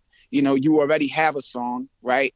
And the song isn't really about anything that's going to bring attention to it. It's like an original song that's about it's about something personal that nobody is going to be like. It might be something named like like love of my life. It's like that's not going to like people are not googling you know those types of terms to find song you know to find anything really. So it's like it's not something that's gonna like like like pull people in you know. So now you're talking about having to advertise. Now you're talking about having to advertise and push it on people you know. And advertising costs money. So when you do things you know and you build up yourself based on things that are already popular and stuff like that, man, you know, then you get like the free traffic, you know, and you get the free fans and stuff. And then you can, you know, you leverage those free fans, you know, to get you more. And advertising even becomes cheaper because now you kind of know who your audience is. So you you spend less money investigating to find out who your audience is, you know. So yeah, man, it's definitely, you know, artists gotta start putting more into just building themselves up, you know, as artists before they jump into, you know, putting a song out there or an album out there. You know, like just because everybody got home studios and can do it doesn't mean you should do it. You know, just recording songs and albums and and and, and throwing them into cyberspace. You know, because a lot of times, man, it just results in frustration for them too, you know, yeah. where they just look and they get angry, like, oh, nobody's listening to my music, you know, especially in hip hop. You ever heard that term where people be like, they don't know about real hip hop? That's everybody's yeah. excuse when yeah. nobody like their music. Oh, yeah, I don't know about real hip hop. You know, it's like, yeah, man, nah, they, they just don't know about it at all. Right. yeah, man. So I, I know we talked about like how um a lot of artists are being undervalued, but what are some things that are on the horizon that you see helping independent artists benefit more? I mean, oh man, I don't know, man. Like for independent artists, it's really like it's it, there is nothing that's like okay, this is gonna be good for you. You know, it's what you make of everything. And really, I see things getting worse. Mm-hmm. You know, I mean, the crypto thing provides like certain opportunities for people to collect money directly, but that's so in the baby stages that who knows, you know, how long that's going to take for everybody to adopt because it's so complicated, right? But on the other end, outside of the crypto, everything is kind of like clamping down and everything is becoming, you know, either you're big and established or kick rocks you mm-hmm. know so it's like you look at youtube and the monetization threshold like bro do you know how hard it is for an artist to get 4000 hours watched on YouTube in a year. You said 4,000 hours watched, bro. That's a lot. Our artists are not YouTubers, right? They're not uploading a video every week, you know, doing some type of show. You know, they upload a music video, you know, whenever they come out with a new song, and that's it right? And then it's just for people to watch that music video. Mm-hmm. So it's like they're not continuously uploading content like that. So for for the vast majority of artists, it'll be years before they're able to make any money off of their YouTube videos, you know, and then YouTube does the official artist thing, right? Where now it's like you got the topic channels and your music on YouTube music is running through the topic channels that's going through the digital distributors where you got to split the money and you don't gain access to the data. So you don't get to know who's streaming your music, where they're located, you know, uh, how they're finding it. Like those are things that you don't know when your music is running through the topic channel unless they merge your topic channel with your regular channel, you know, in an, into an official artist channel, which they only do if you're fucking if you're huge, mm-hmm. you know. So again, you got from the from the the thresholds to that other thing where you know with the official artist channels and all of that stuff is only applicable to people who have a certain number of, of subscribers already, like 10,000, 100,000, you know, and even things like they got with memberships, you know, where people can pay $5 a month or whatever for access to, you or just to support your YouTube channel. You know, you need like uh, 80,000, 50,000 subscribers for access to that. You know, things like Super Chat, you know, it, it's a lot of stuff that's coming in down the pike where it's like, yo, man, if you are not, you know, at this certain level, then you know you, you can't make no money. You mm-hmm. can't get access to certain uh, stats and certain information. You know, Apple Music is just top heavy period you know and a lot of the stuff that they coming out with like new programs like all of these programs that these people come out these platforms come out with that's supposed to be showcasing new music it's not new music from like indie artists that's just putting it's new music they say emerging emerging acts right and the emerging acts right? Like how YouTube put Ella Mai up as an emerging act. Like she has the number one song in the country. How the hell is she emerging? Like she's that should look like she's pretty much there. What yeah. are you talking about? You know? So they just taking stars, people that are already big stars and being like emerging you know? So it's like they're not exposing anybody new you know? So it's like man none of that stuff is is like if you ain't building your own thing up and you ain't pumping money into yourself and building your own thing don't really expect you know nobody to come riding in and do that for you. Really doors are going to start closing in on you you know? And that's what i see happening. You know a lot of this stuff is a lot of consolidation happening man. You know from you know even the, the places that used to post event you post events to like uh eventbrite mm-hmm. and Songkick and stuff. They're being bought up by bigger companies, Warner Music and all this other stuff. And you know, when those bigger companies come in, they they start rigging everything to send traffic to their artists and the people who are you know under their thumb, you know, and start suppressing stuff for the smaller acts. So it's like it's a lot of that happening, man. You know, and that's why on my show, man, and and, and I, I kind of uh, switched gears to some extent, you know, because I used to just kind of try to make everything free and everything, you know, was like pay what you want and all of that other stuff. And, you know, I was just preaching to artists and talking about things from the standpoint of being broke and I having no money. And then once I kind of saw the way that everything was heading, I'm like, damn, man, if you ain't got money and and and and you ain't investing in yourself a certain way, you're just gonna be stuck. So I just like, oh, I gotta I gotta talk about things more from a business perspective and just like, yo, man, you gotta invest in yourself and you gotta be prepared to mm-hmm. spend and and and however you figure out how to fund, how to get funding, you got to figure out something. You know, whether you do a Kickstarter, whether you do something, because they ain't playing around, man. Everything is consolidating, and they're just like, yo, man. Either you provide, either you bring a, either you bring value, or you're valueless. You know, and that's the way it is, man. It's like, yo, if you can't be used, you're useless, and that's the way they looking at it. Like, man, if we ain't making a bunch of money off of you, then we don't need you. Kick rocks. Mm-hmm. You know, and Lyor Cohen said as much, right? Because he's now the, the head of YouTube music. You know, he come out mm-hmm. and he mm-hmm. say, hey, well, we don't want artists using YouTube like a museum. We don't want you just hanging up music in in there for people to come look at. We want you, you know, basically treating it like a TV show where you logging in every week and you talking about your music and you showing people backstage footage and all of that type of stuff. And if you're not doing that, we don't want you. Wow. That's what it's gonna turn into. Yeah, that's pretty much where it's heading. It's heading towards yo, is you are not gonna be able to survive as just somebody making music. You're gonna have to be a personality mm. on any of these platforms, right? Mm. You know, outside of something like Bandcamp, and Bandcamp is something specific to people who are like almost like the art scene, right? The people who go to art galleries and stuff like that. Those are the type of people who support Bandcamp, right? They they buy music from artists because you know they just respect the art. Yeah. So it's like on Bandcamp, you could sell a 99 cent download for thirty dollars. Somebody give you thirty dollars for a 99 cent download just to support the arts. But it's like how many people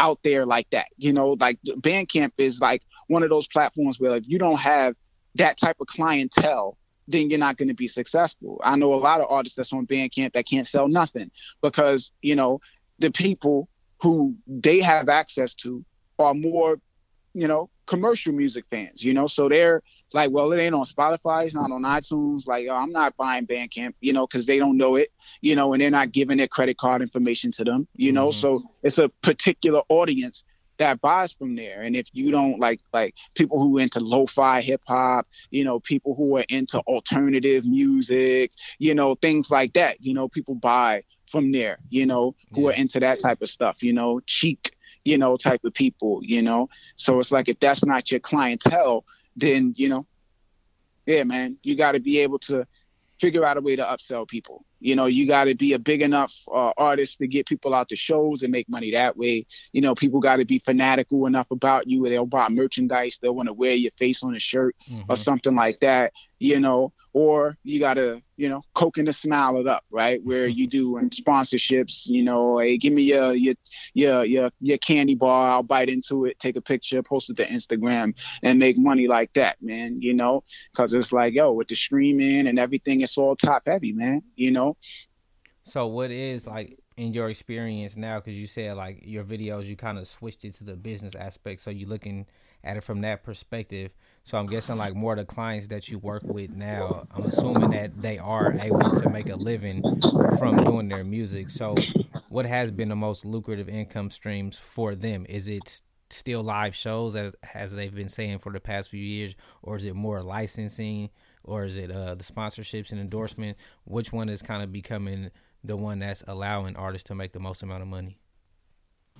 I mean, when it comes to earning revenue, you know, it's the outside stuff. It's the opportunities that come their way. It's people that reach out to them. Like, you know, for the most part, you know, the main artists I've been working with have all been females. So when they stuff start taking off, you know, they have like partnerships with Barn, like or with um, what's it called? It uh, what's the name of that store? Forget the name of the uh, I forget the name of their store. It's a big clothing uh, mall, not a mall, but Fashion Nova. forget the name.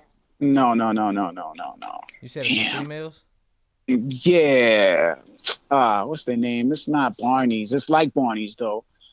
But um So I know there's been a lot. Nord of like, Nord Nord Nordstrom. oh, Nordstrom. you know, yeah, Nordstrom. Yeah, com- companies like Nord Nordstrom reaching out to them and you know paying them to do you know uh basically do modeling for them, you know stuff like that. So Yeah. it's just money that gets made around it, right? It's Mhm. like your music boosts your celebrity. And once you have celebrity, then other people come and, and, and want to associate themselves with you and pay you to wear their clothes and, you know, pay you to do stuff like that. So, you know, that's where the money comes, you know, Mhm. until the music reaches a certain point, you know.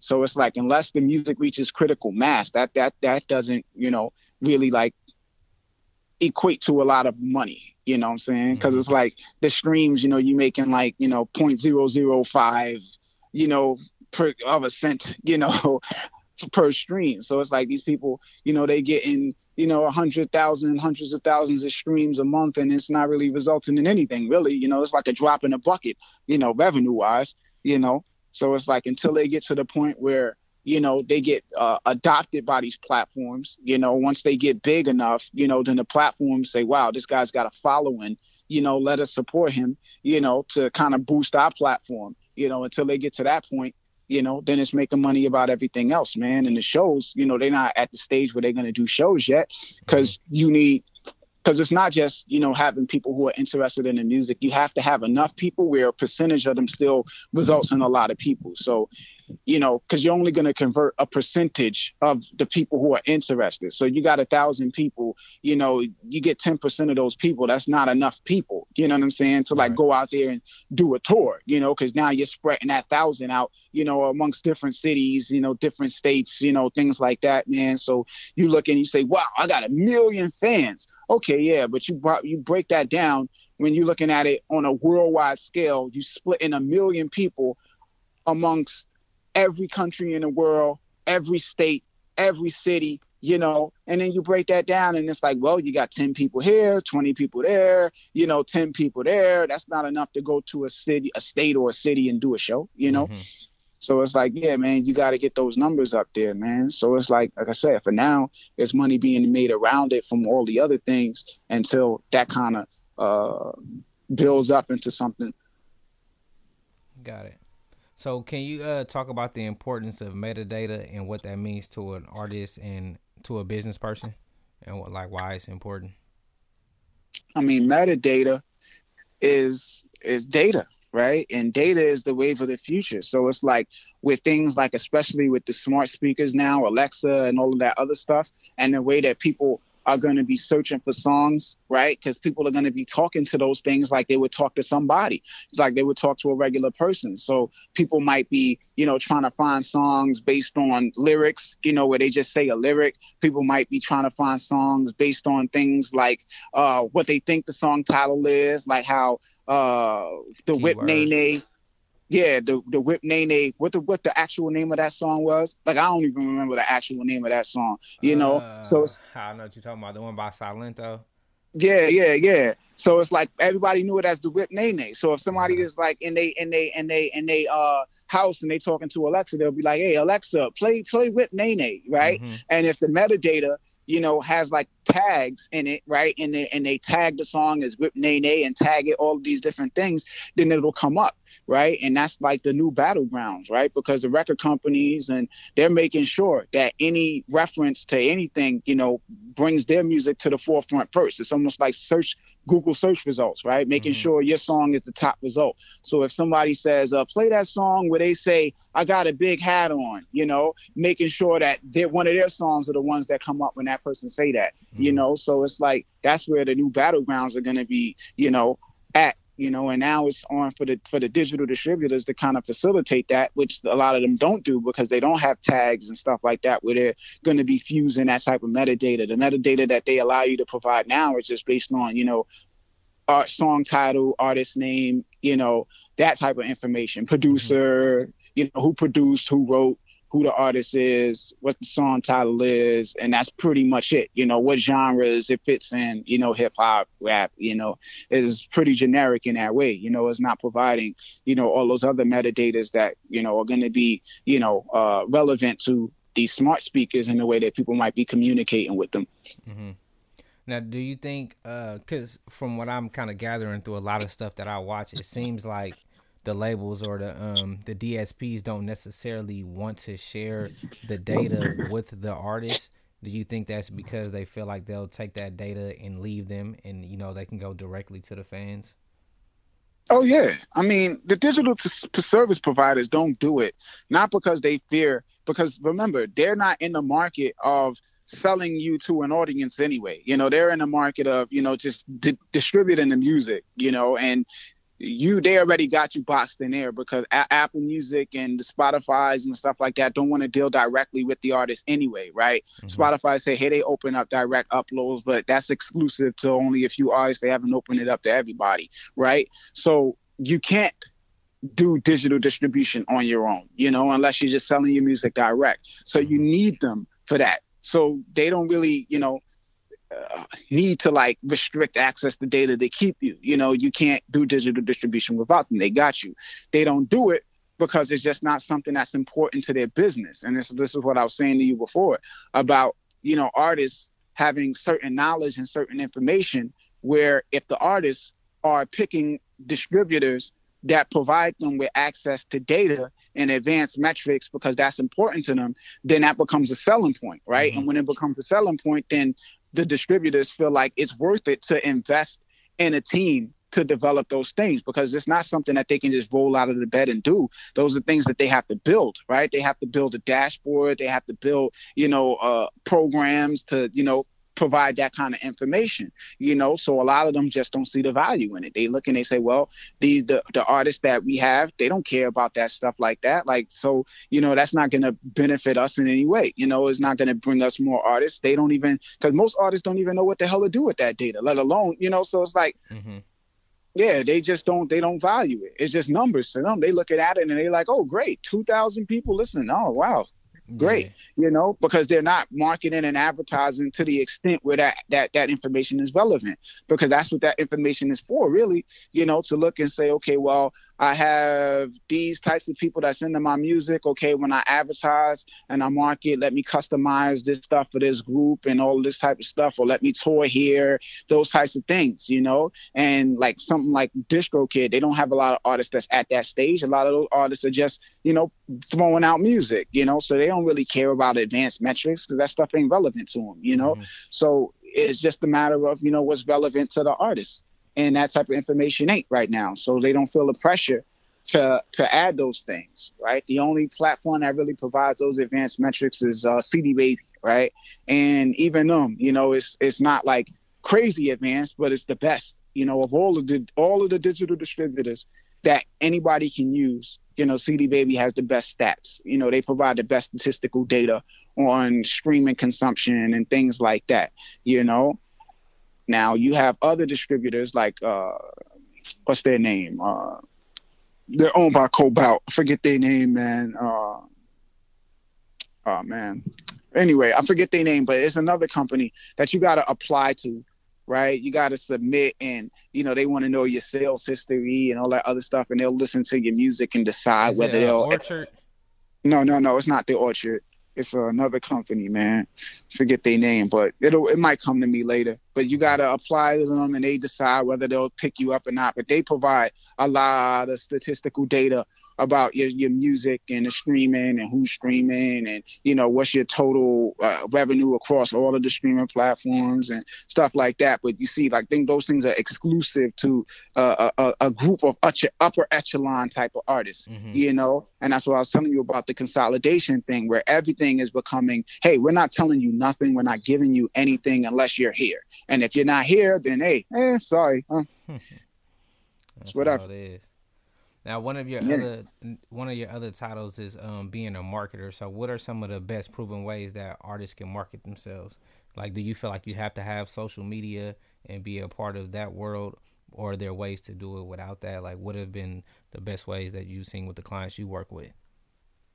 I mean, there's a number of ways, right? They say what you don't pay for in money, you pay for in time. So you can invest a lot of time, right, into communicating with people direct and making people feel special right? Where you you you do cover songs you do you know certain things like that and you put that out there and you reach out to people individually and you know and and, and have these conversations with them. And they say something nice and you say something back like oh thank you appreciate you and you do that type of thing you know and you build up fan to fan slowly right? Through things like that man. Social media you know is not uh, a tool that people need unless they're going to actually communicate with people. It's, it's, it's a social platform. And that's the thing that people forget, right? They think, hey, I'm to just jump on Twitter or Instagram, post music, and wait for the bucks to start rolling in. And it's like, yo, these platforms are platforms that are for people to be able to communicate with people that they have interest in. So if people don't have interest in you and you jump on Twitter or Instagram, you're not talking to anybody but yourself. You know what I'm saying? So it's like you go there and you sign up and you have no fans. And then what you do is you get your friends and your family to follow you because they're on there, right? So you follow your friends, they follow you. You follow your family, they follow you. And then you post your music and all you're promoting your music to is your friends and family. You know what I'm saying? You don't even now, don't even have demographics to like build out because you're not going to be uh, if you try to target the people that you see consuming your music on Instagram and Twitter, you're not targeting actual fans. It's just reflecting your peer group. It's reflecting the demographics of your family. You know what I'm saying? So it's like if your your aunt listens to Mahalia Jackson and she streams your music because you posted and she want to support you as her nephew, you know, you go to Spotify and you say, who are my similar artists? And they say Mahalia Jackson, and it's like you do trap music. Like Mahalia Jackson is not you, you know, you're a similar artist, you know, yeah. but it's like yeah, so it's like your data be all mucked up, you know. But people are jumping on these platforms and thinking, hey, well, this is about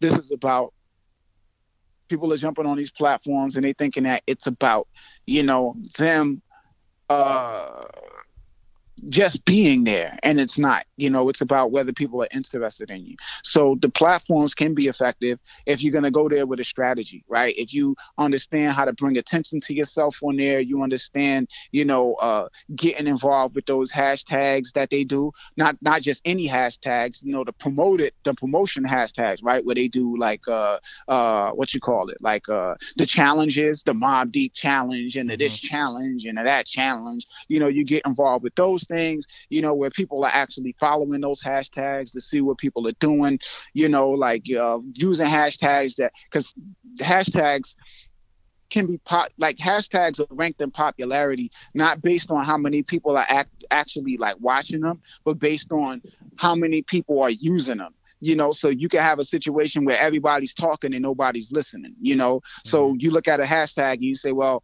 follow friday is number one in trending but it's like nobody is like Googling follow Friday and looking for who to follow. You know what I'm saying? Mm-hmm. Is number one just because everybody is using it. Everybody's hashtagging follow Friday. You know, so you don't want to get caught up in that, right? You want to use the hashtags that people are actually following, you know, yeah. take advantage of things like when they do these award shows and they say hashtag, you know, uh, AMA, you know, awards or whatever you know, you jump on that and do a freestyle or sing a song or something like that. And people are following that. And even in the award shows, they look and they say, well, so and so tweeted, blah, blah, blah, blah, blah, you know, and they, they using that to follow who's saying stuff about their award show. So it's like you jumping on those types of things and utilizing it in that way, right? And the covers and all of that, that, that brings attention to yourself. And if you are promoting original music, then it's advertising, right? And advertising, you know, is its own thing, right? With the type of uh, ad uh, creative that you utilize you know, video clips and gifs, animated gifs and things like that, you know, and yeah, with advertising, man, a lot of data is involved in that too. You know, the metrics, man, and understanding, you know, who are the people that's responding and optimizing campaigns to kind of focus in on the people that's responding and things like that.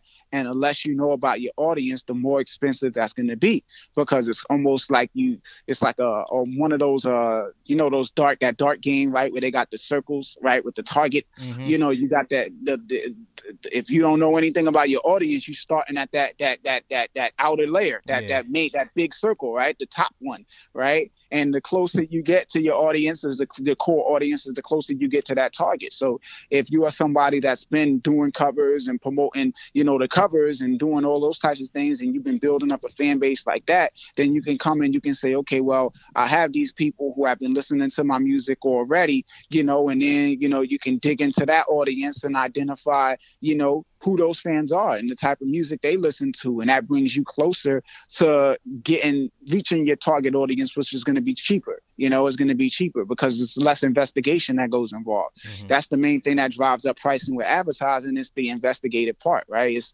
is hey i don't know who so you got to try all these different ad groups. Hey let me try hip hop let me try uh let me try r&b let me try pop. Okay let's try these types of artists. Let's target taylor swift. Oh that didn't work. Okay let's let's try her. Okay, that didn't work. All right, let's try uh, Jay Z. All right, that that did okay, but uh, maybe now now let's try. You know, it's a lot of uh, experimenting. You know, trying different artist groups, different age groups, all this other stuff until you find the ones that are the right ones. You know, and then once you find those, then you gotta you know reach more of those people. So you got to spend all of that money to investigate, and then you got to spend more money to, inv- to to to reach the people who you identify are your target audience. So mm-hmm. the less you know, the more expensive it is, right? Mm-hmm. You know, so yeah.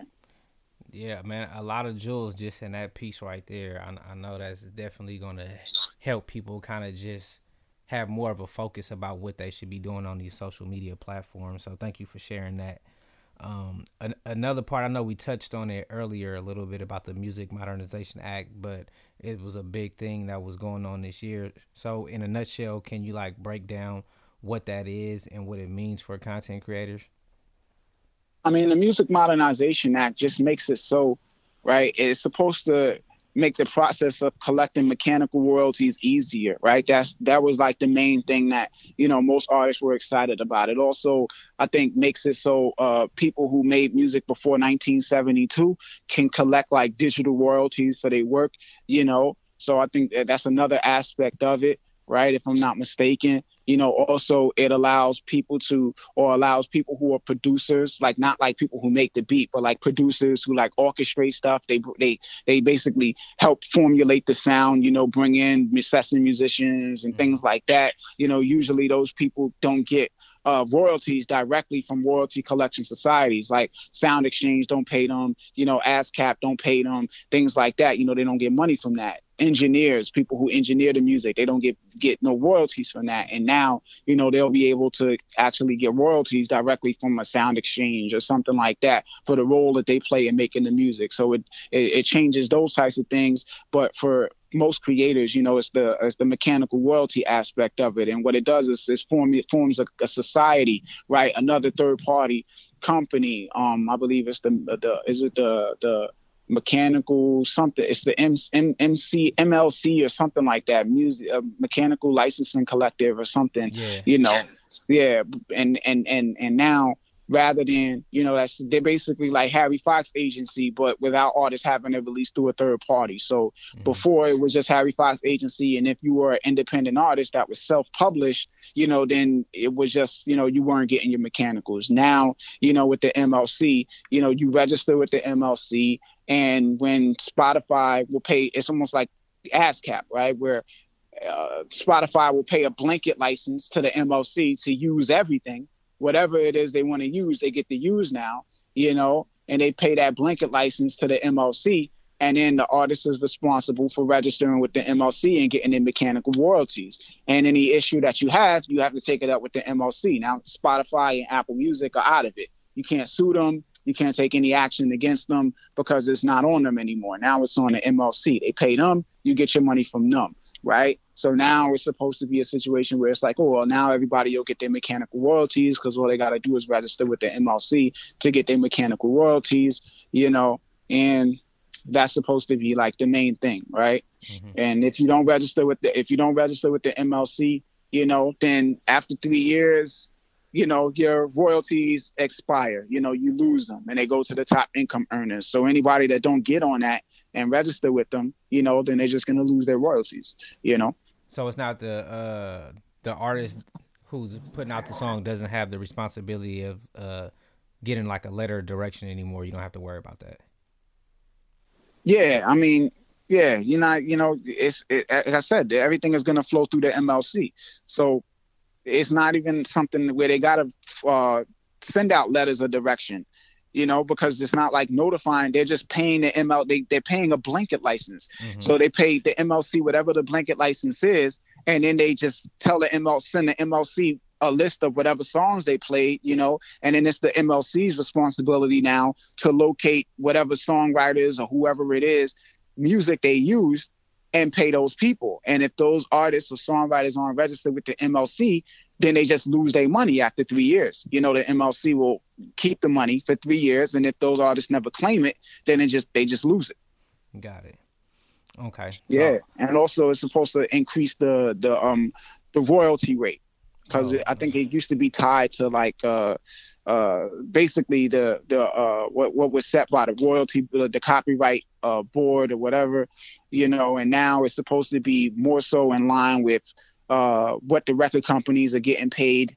You know, so whatever they agree to, it's supposed to be almost like not an open market because it's still like a, a, a captive market to some extent, right? But it's supposed to consider more what what what what what's being paid on the open market. You know, it's supposed to take that into consideration in regards to how much you know they they charge these platforms for mechanical licensing. You know, so it should increase the mechanical royalty rate and it's supposed to allow everybody to be able to collect you know but the main thing i'm keeping an eye on and i'm looking out for is who they put in charge of it because that's what what it what, what really you know will will impact its effectiveness because mm-hmm. they put Sound they created SoundExchange, you know, to collect royalties on everybody's behalf, and SoundExchange makes it really difficult for people to register, right? Like where it's mm-hmm. like you got to send them a voided check, you know, and we yeah. in this digital age where everybody's got digital bank accounts and nobody is really sitting around with a checkbook, you know, so people's like a voided check. yeah,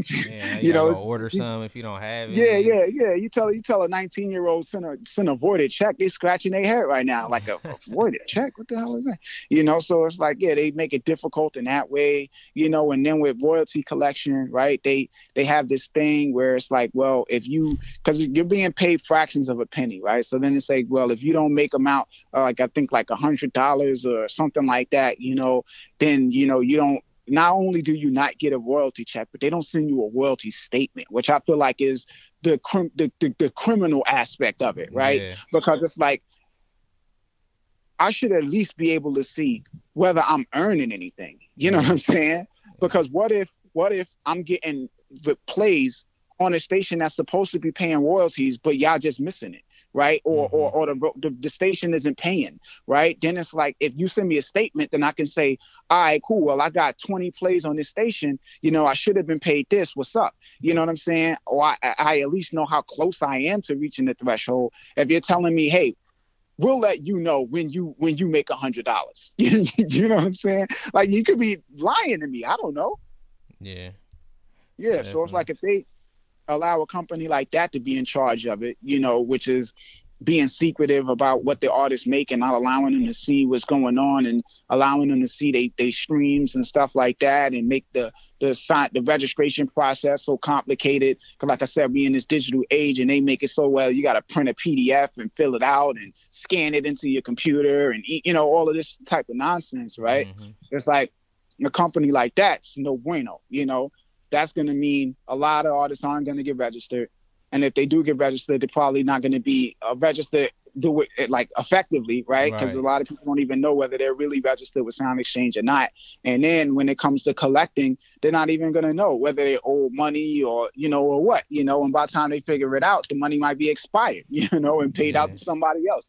So it's like you know, it's really going to be a big thing about who's in control of that, man. Who's yeah. in power you know, and whether they have uh, some type of group that's that that runs it because they got to choose like a board of directors and and the, and the main publishers, you know, want to be the, the people who are the board on the board of directors. And if that's the case, then you know they're going to manipulate everything to make sure that because, like I said again, they get the money. If the money goes uncollected, the major publishers get that money. Mm-hmm. So if they're the ones that serve on the board, what incentive is there to make sure that everybody collects their money? When if everybody doesn't collect their money they get it.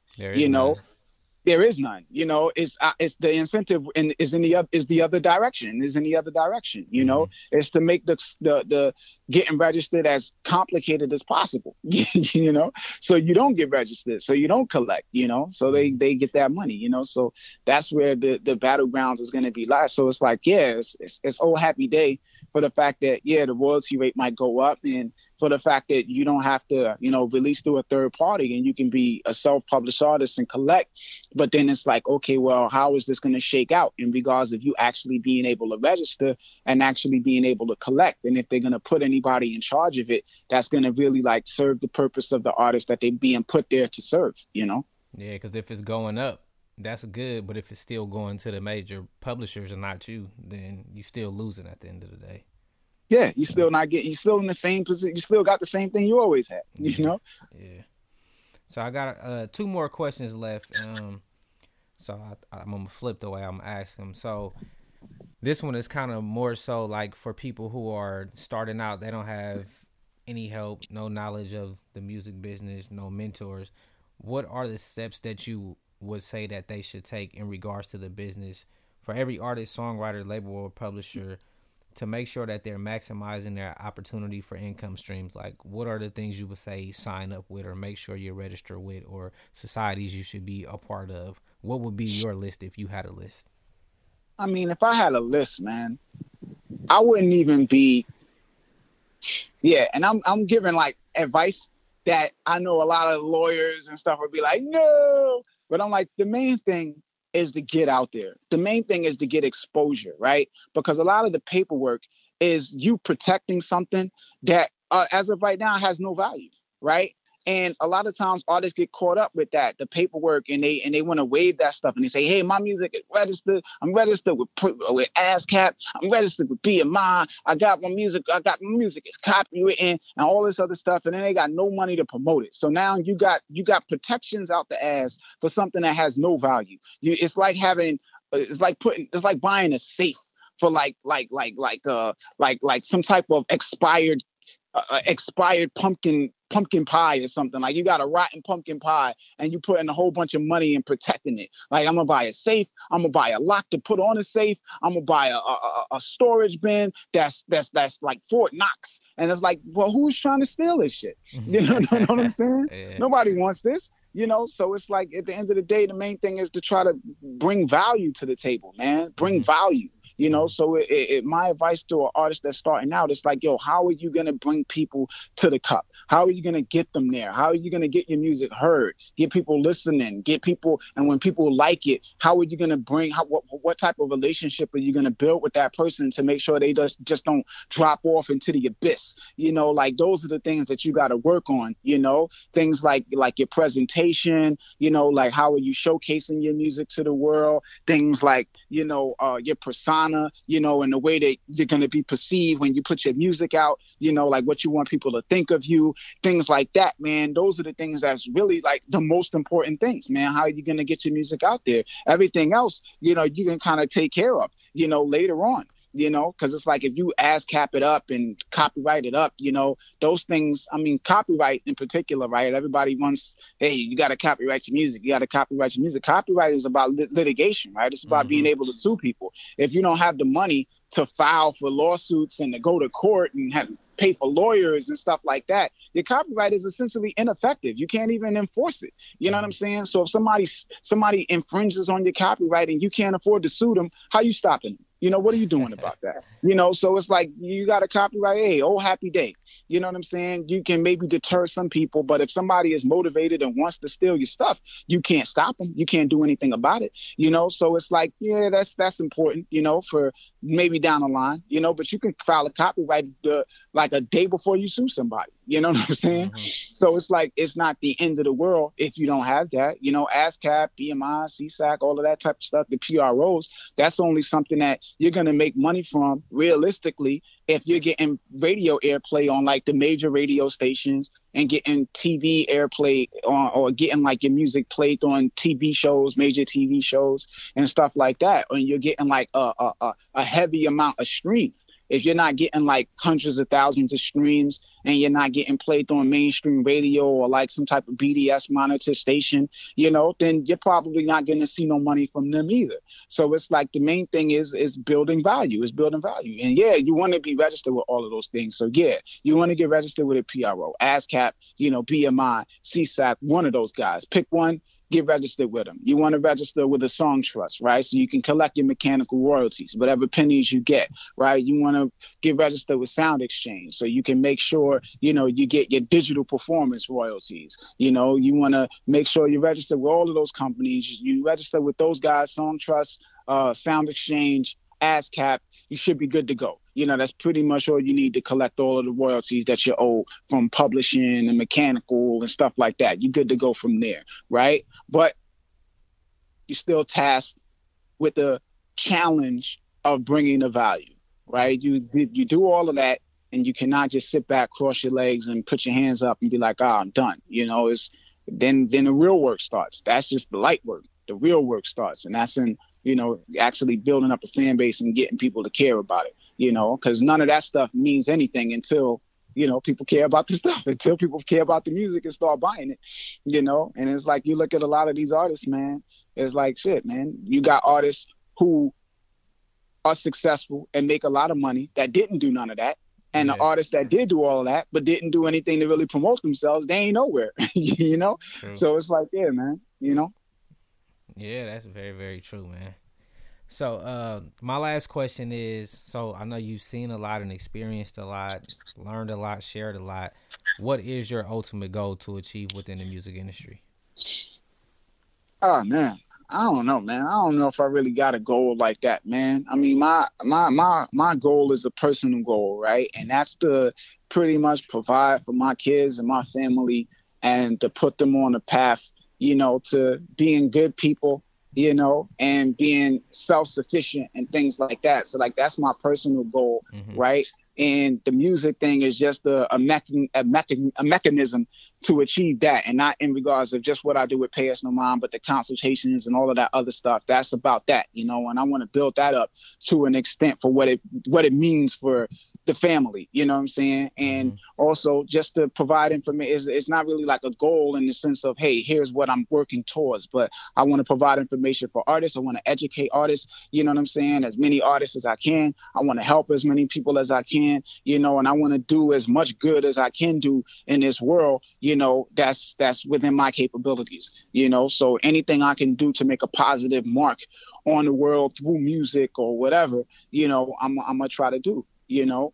And I guess that's a goal, right? So, yeah, oh, definitely. I mean, do you uh do you do panels and stuff as well? Because I know like you are somebody that actually goes in and researches and does the work. And I've watched videos where I've seen them have people on panels that were given wrong information. And I only noticed because it's like I was going through that process at the time.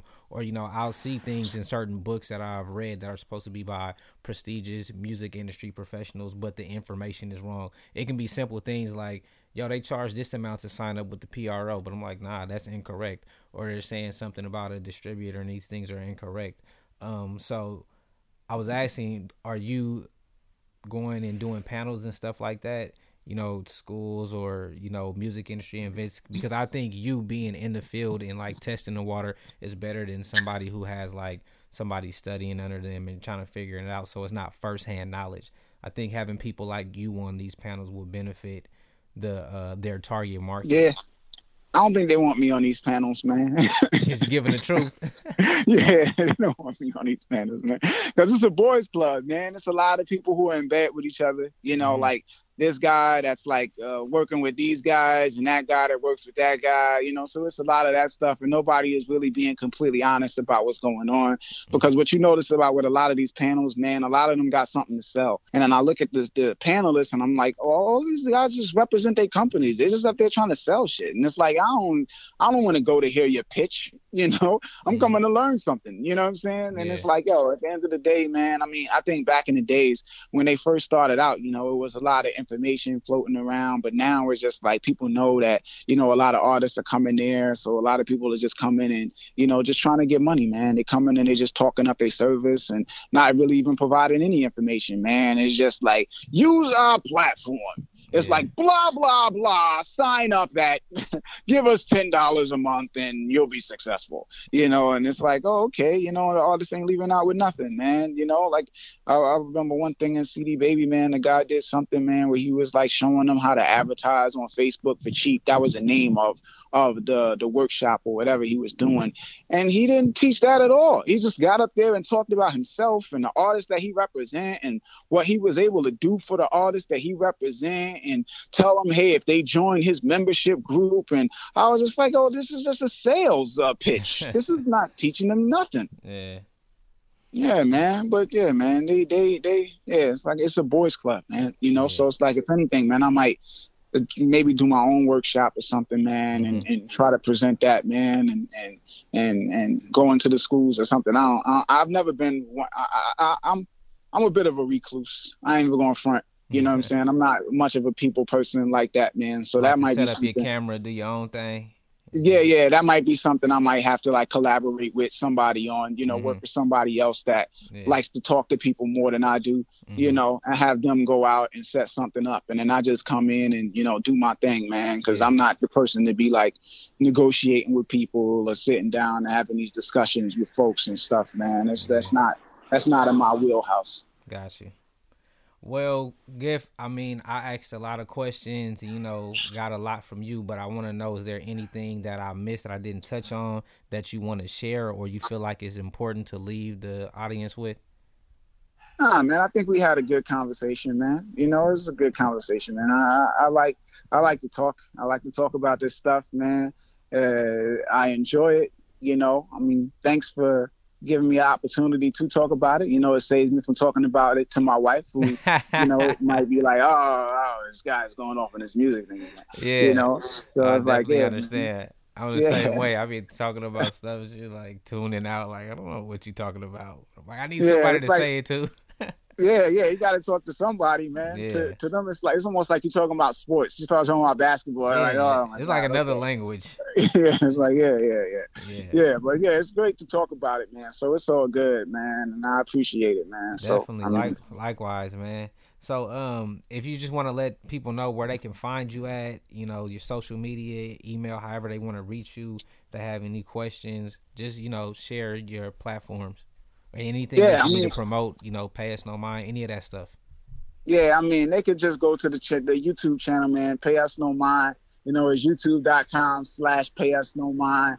You know, um, on Twitter, I'm at pay us no mind. On Instagram, I'm real underscore pay us no mind. You know, I share a lot of information, man, on those places. You know, if they want to email me, they can email me pay us no mind at gmail.com you know so it's like i'm out there man. I'm out there in cyberspace. Anybody want to link up you know and and talk to me about anything? Anybody want to you know uh tell me i'm wrong about something? Because i know that's what people love to do right? People always like everybody always knows better. Well actually that'd be like the main debates you get into. And you know listen just know if you hit me up and you're wrong i'm gonna correct you once and then I'm gonna skip out on the conversation. I'm not going back and forth with nobody with wrong information. You ever you ever did that, man? Where somebody hit you up and they say, "Hey, well, you know, this was inaccurate," and you're like, "Yo, listen, bro." Here's the statement from the from their website. Here's the correct information, and they just will not accept the fact that they're wrong.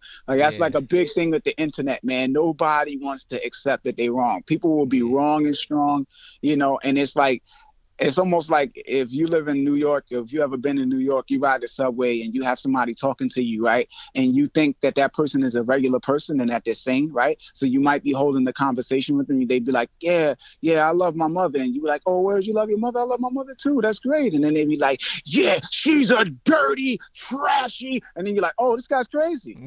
okay. yeah. And then you recognize that and you start moving away. Like, all right, let me, let me step away from this guy. Let me go to another cart. This guy's yeah. a maniac. Yeah. You gotta let yeah, people like learn that. on their own.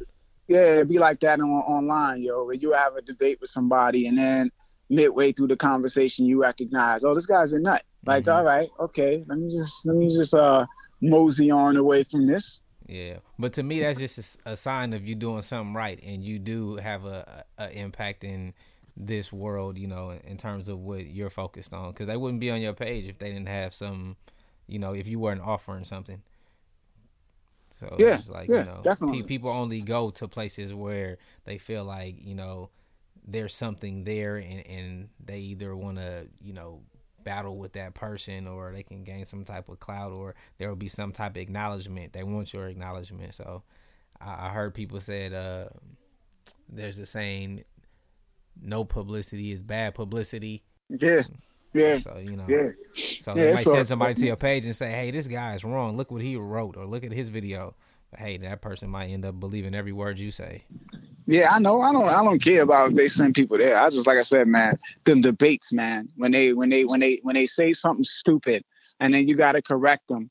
You know, because people be dumb sometimes, man. And then they spread their ignorance. That's that be the worst part. When they want to spread their ignorance and like we like yes.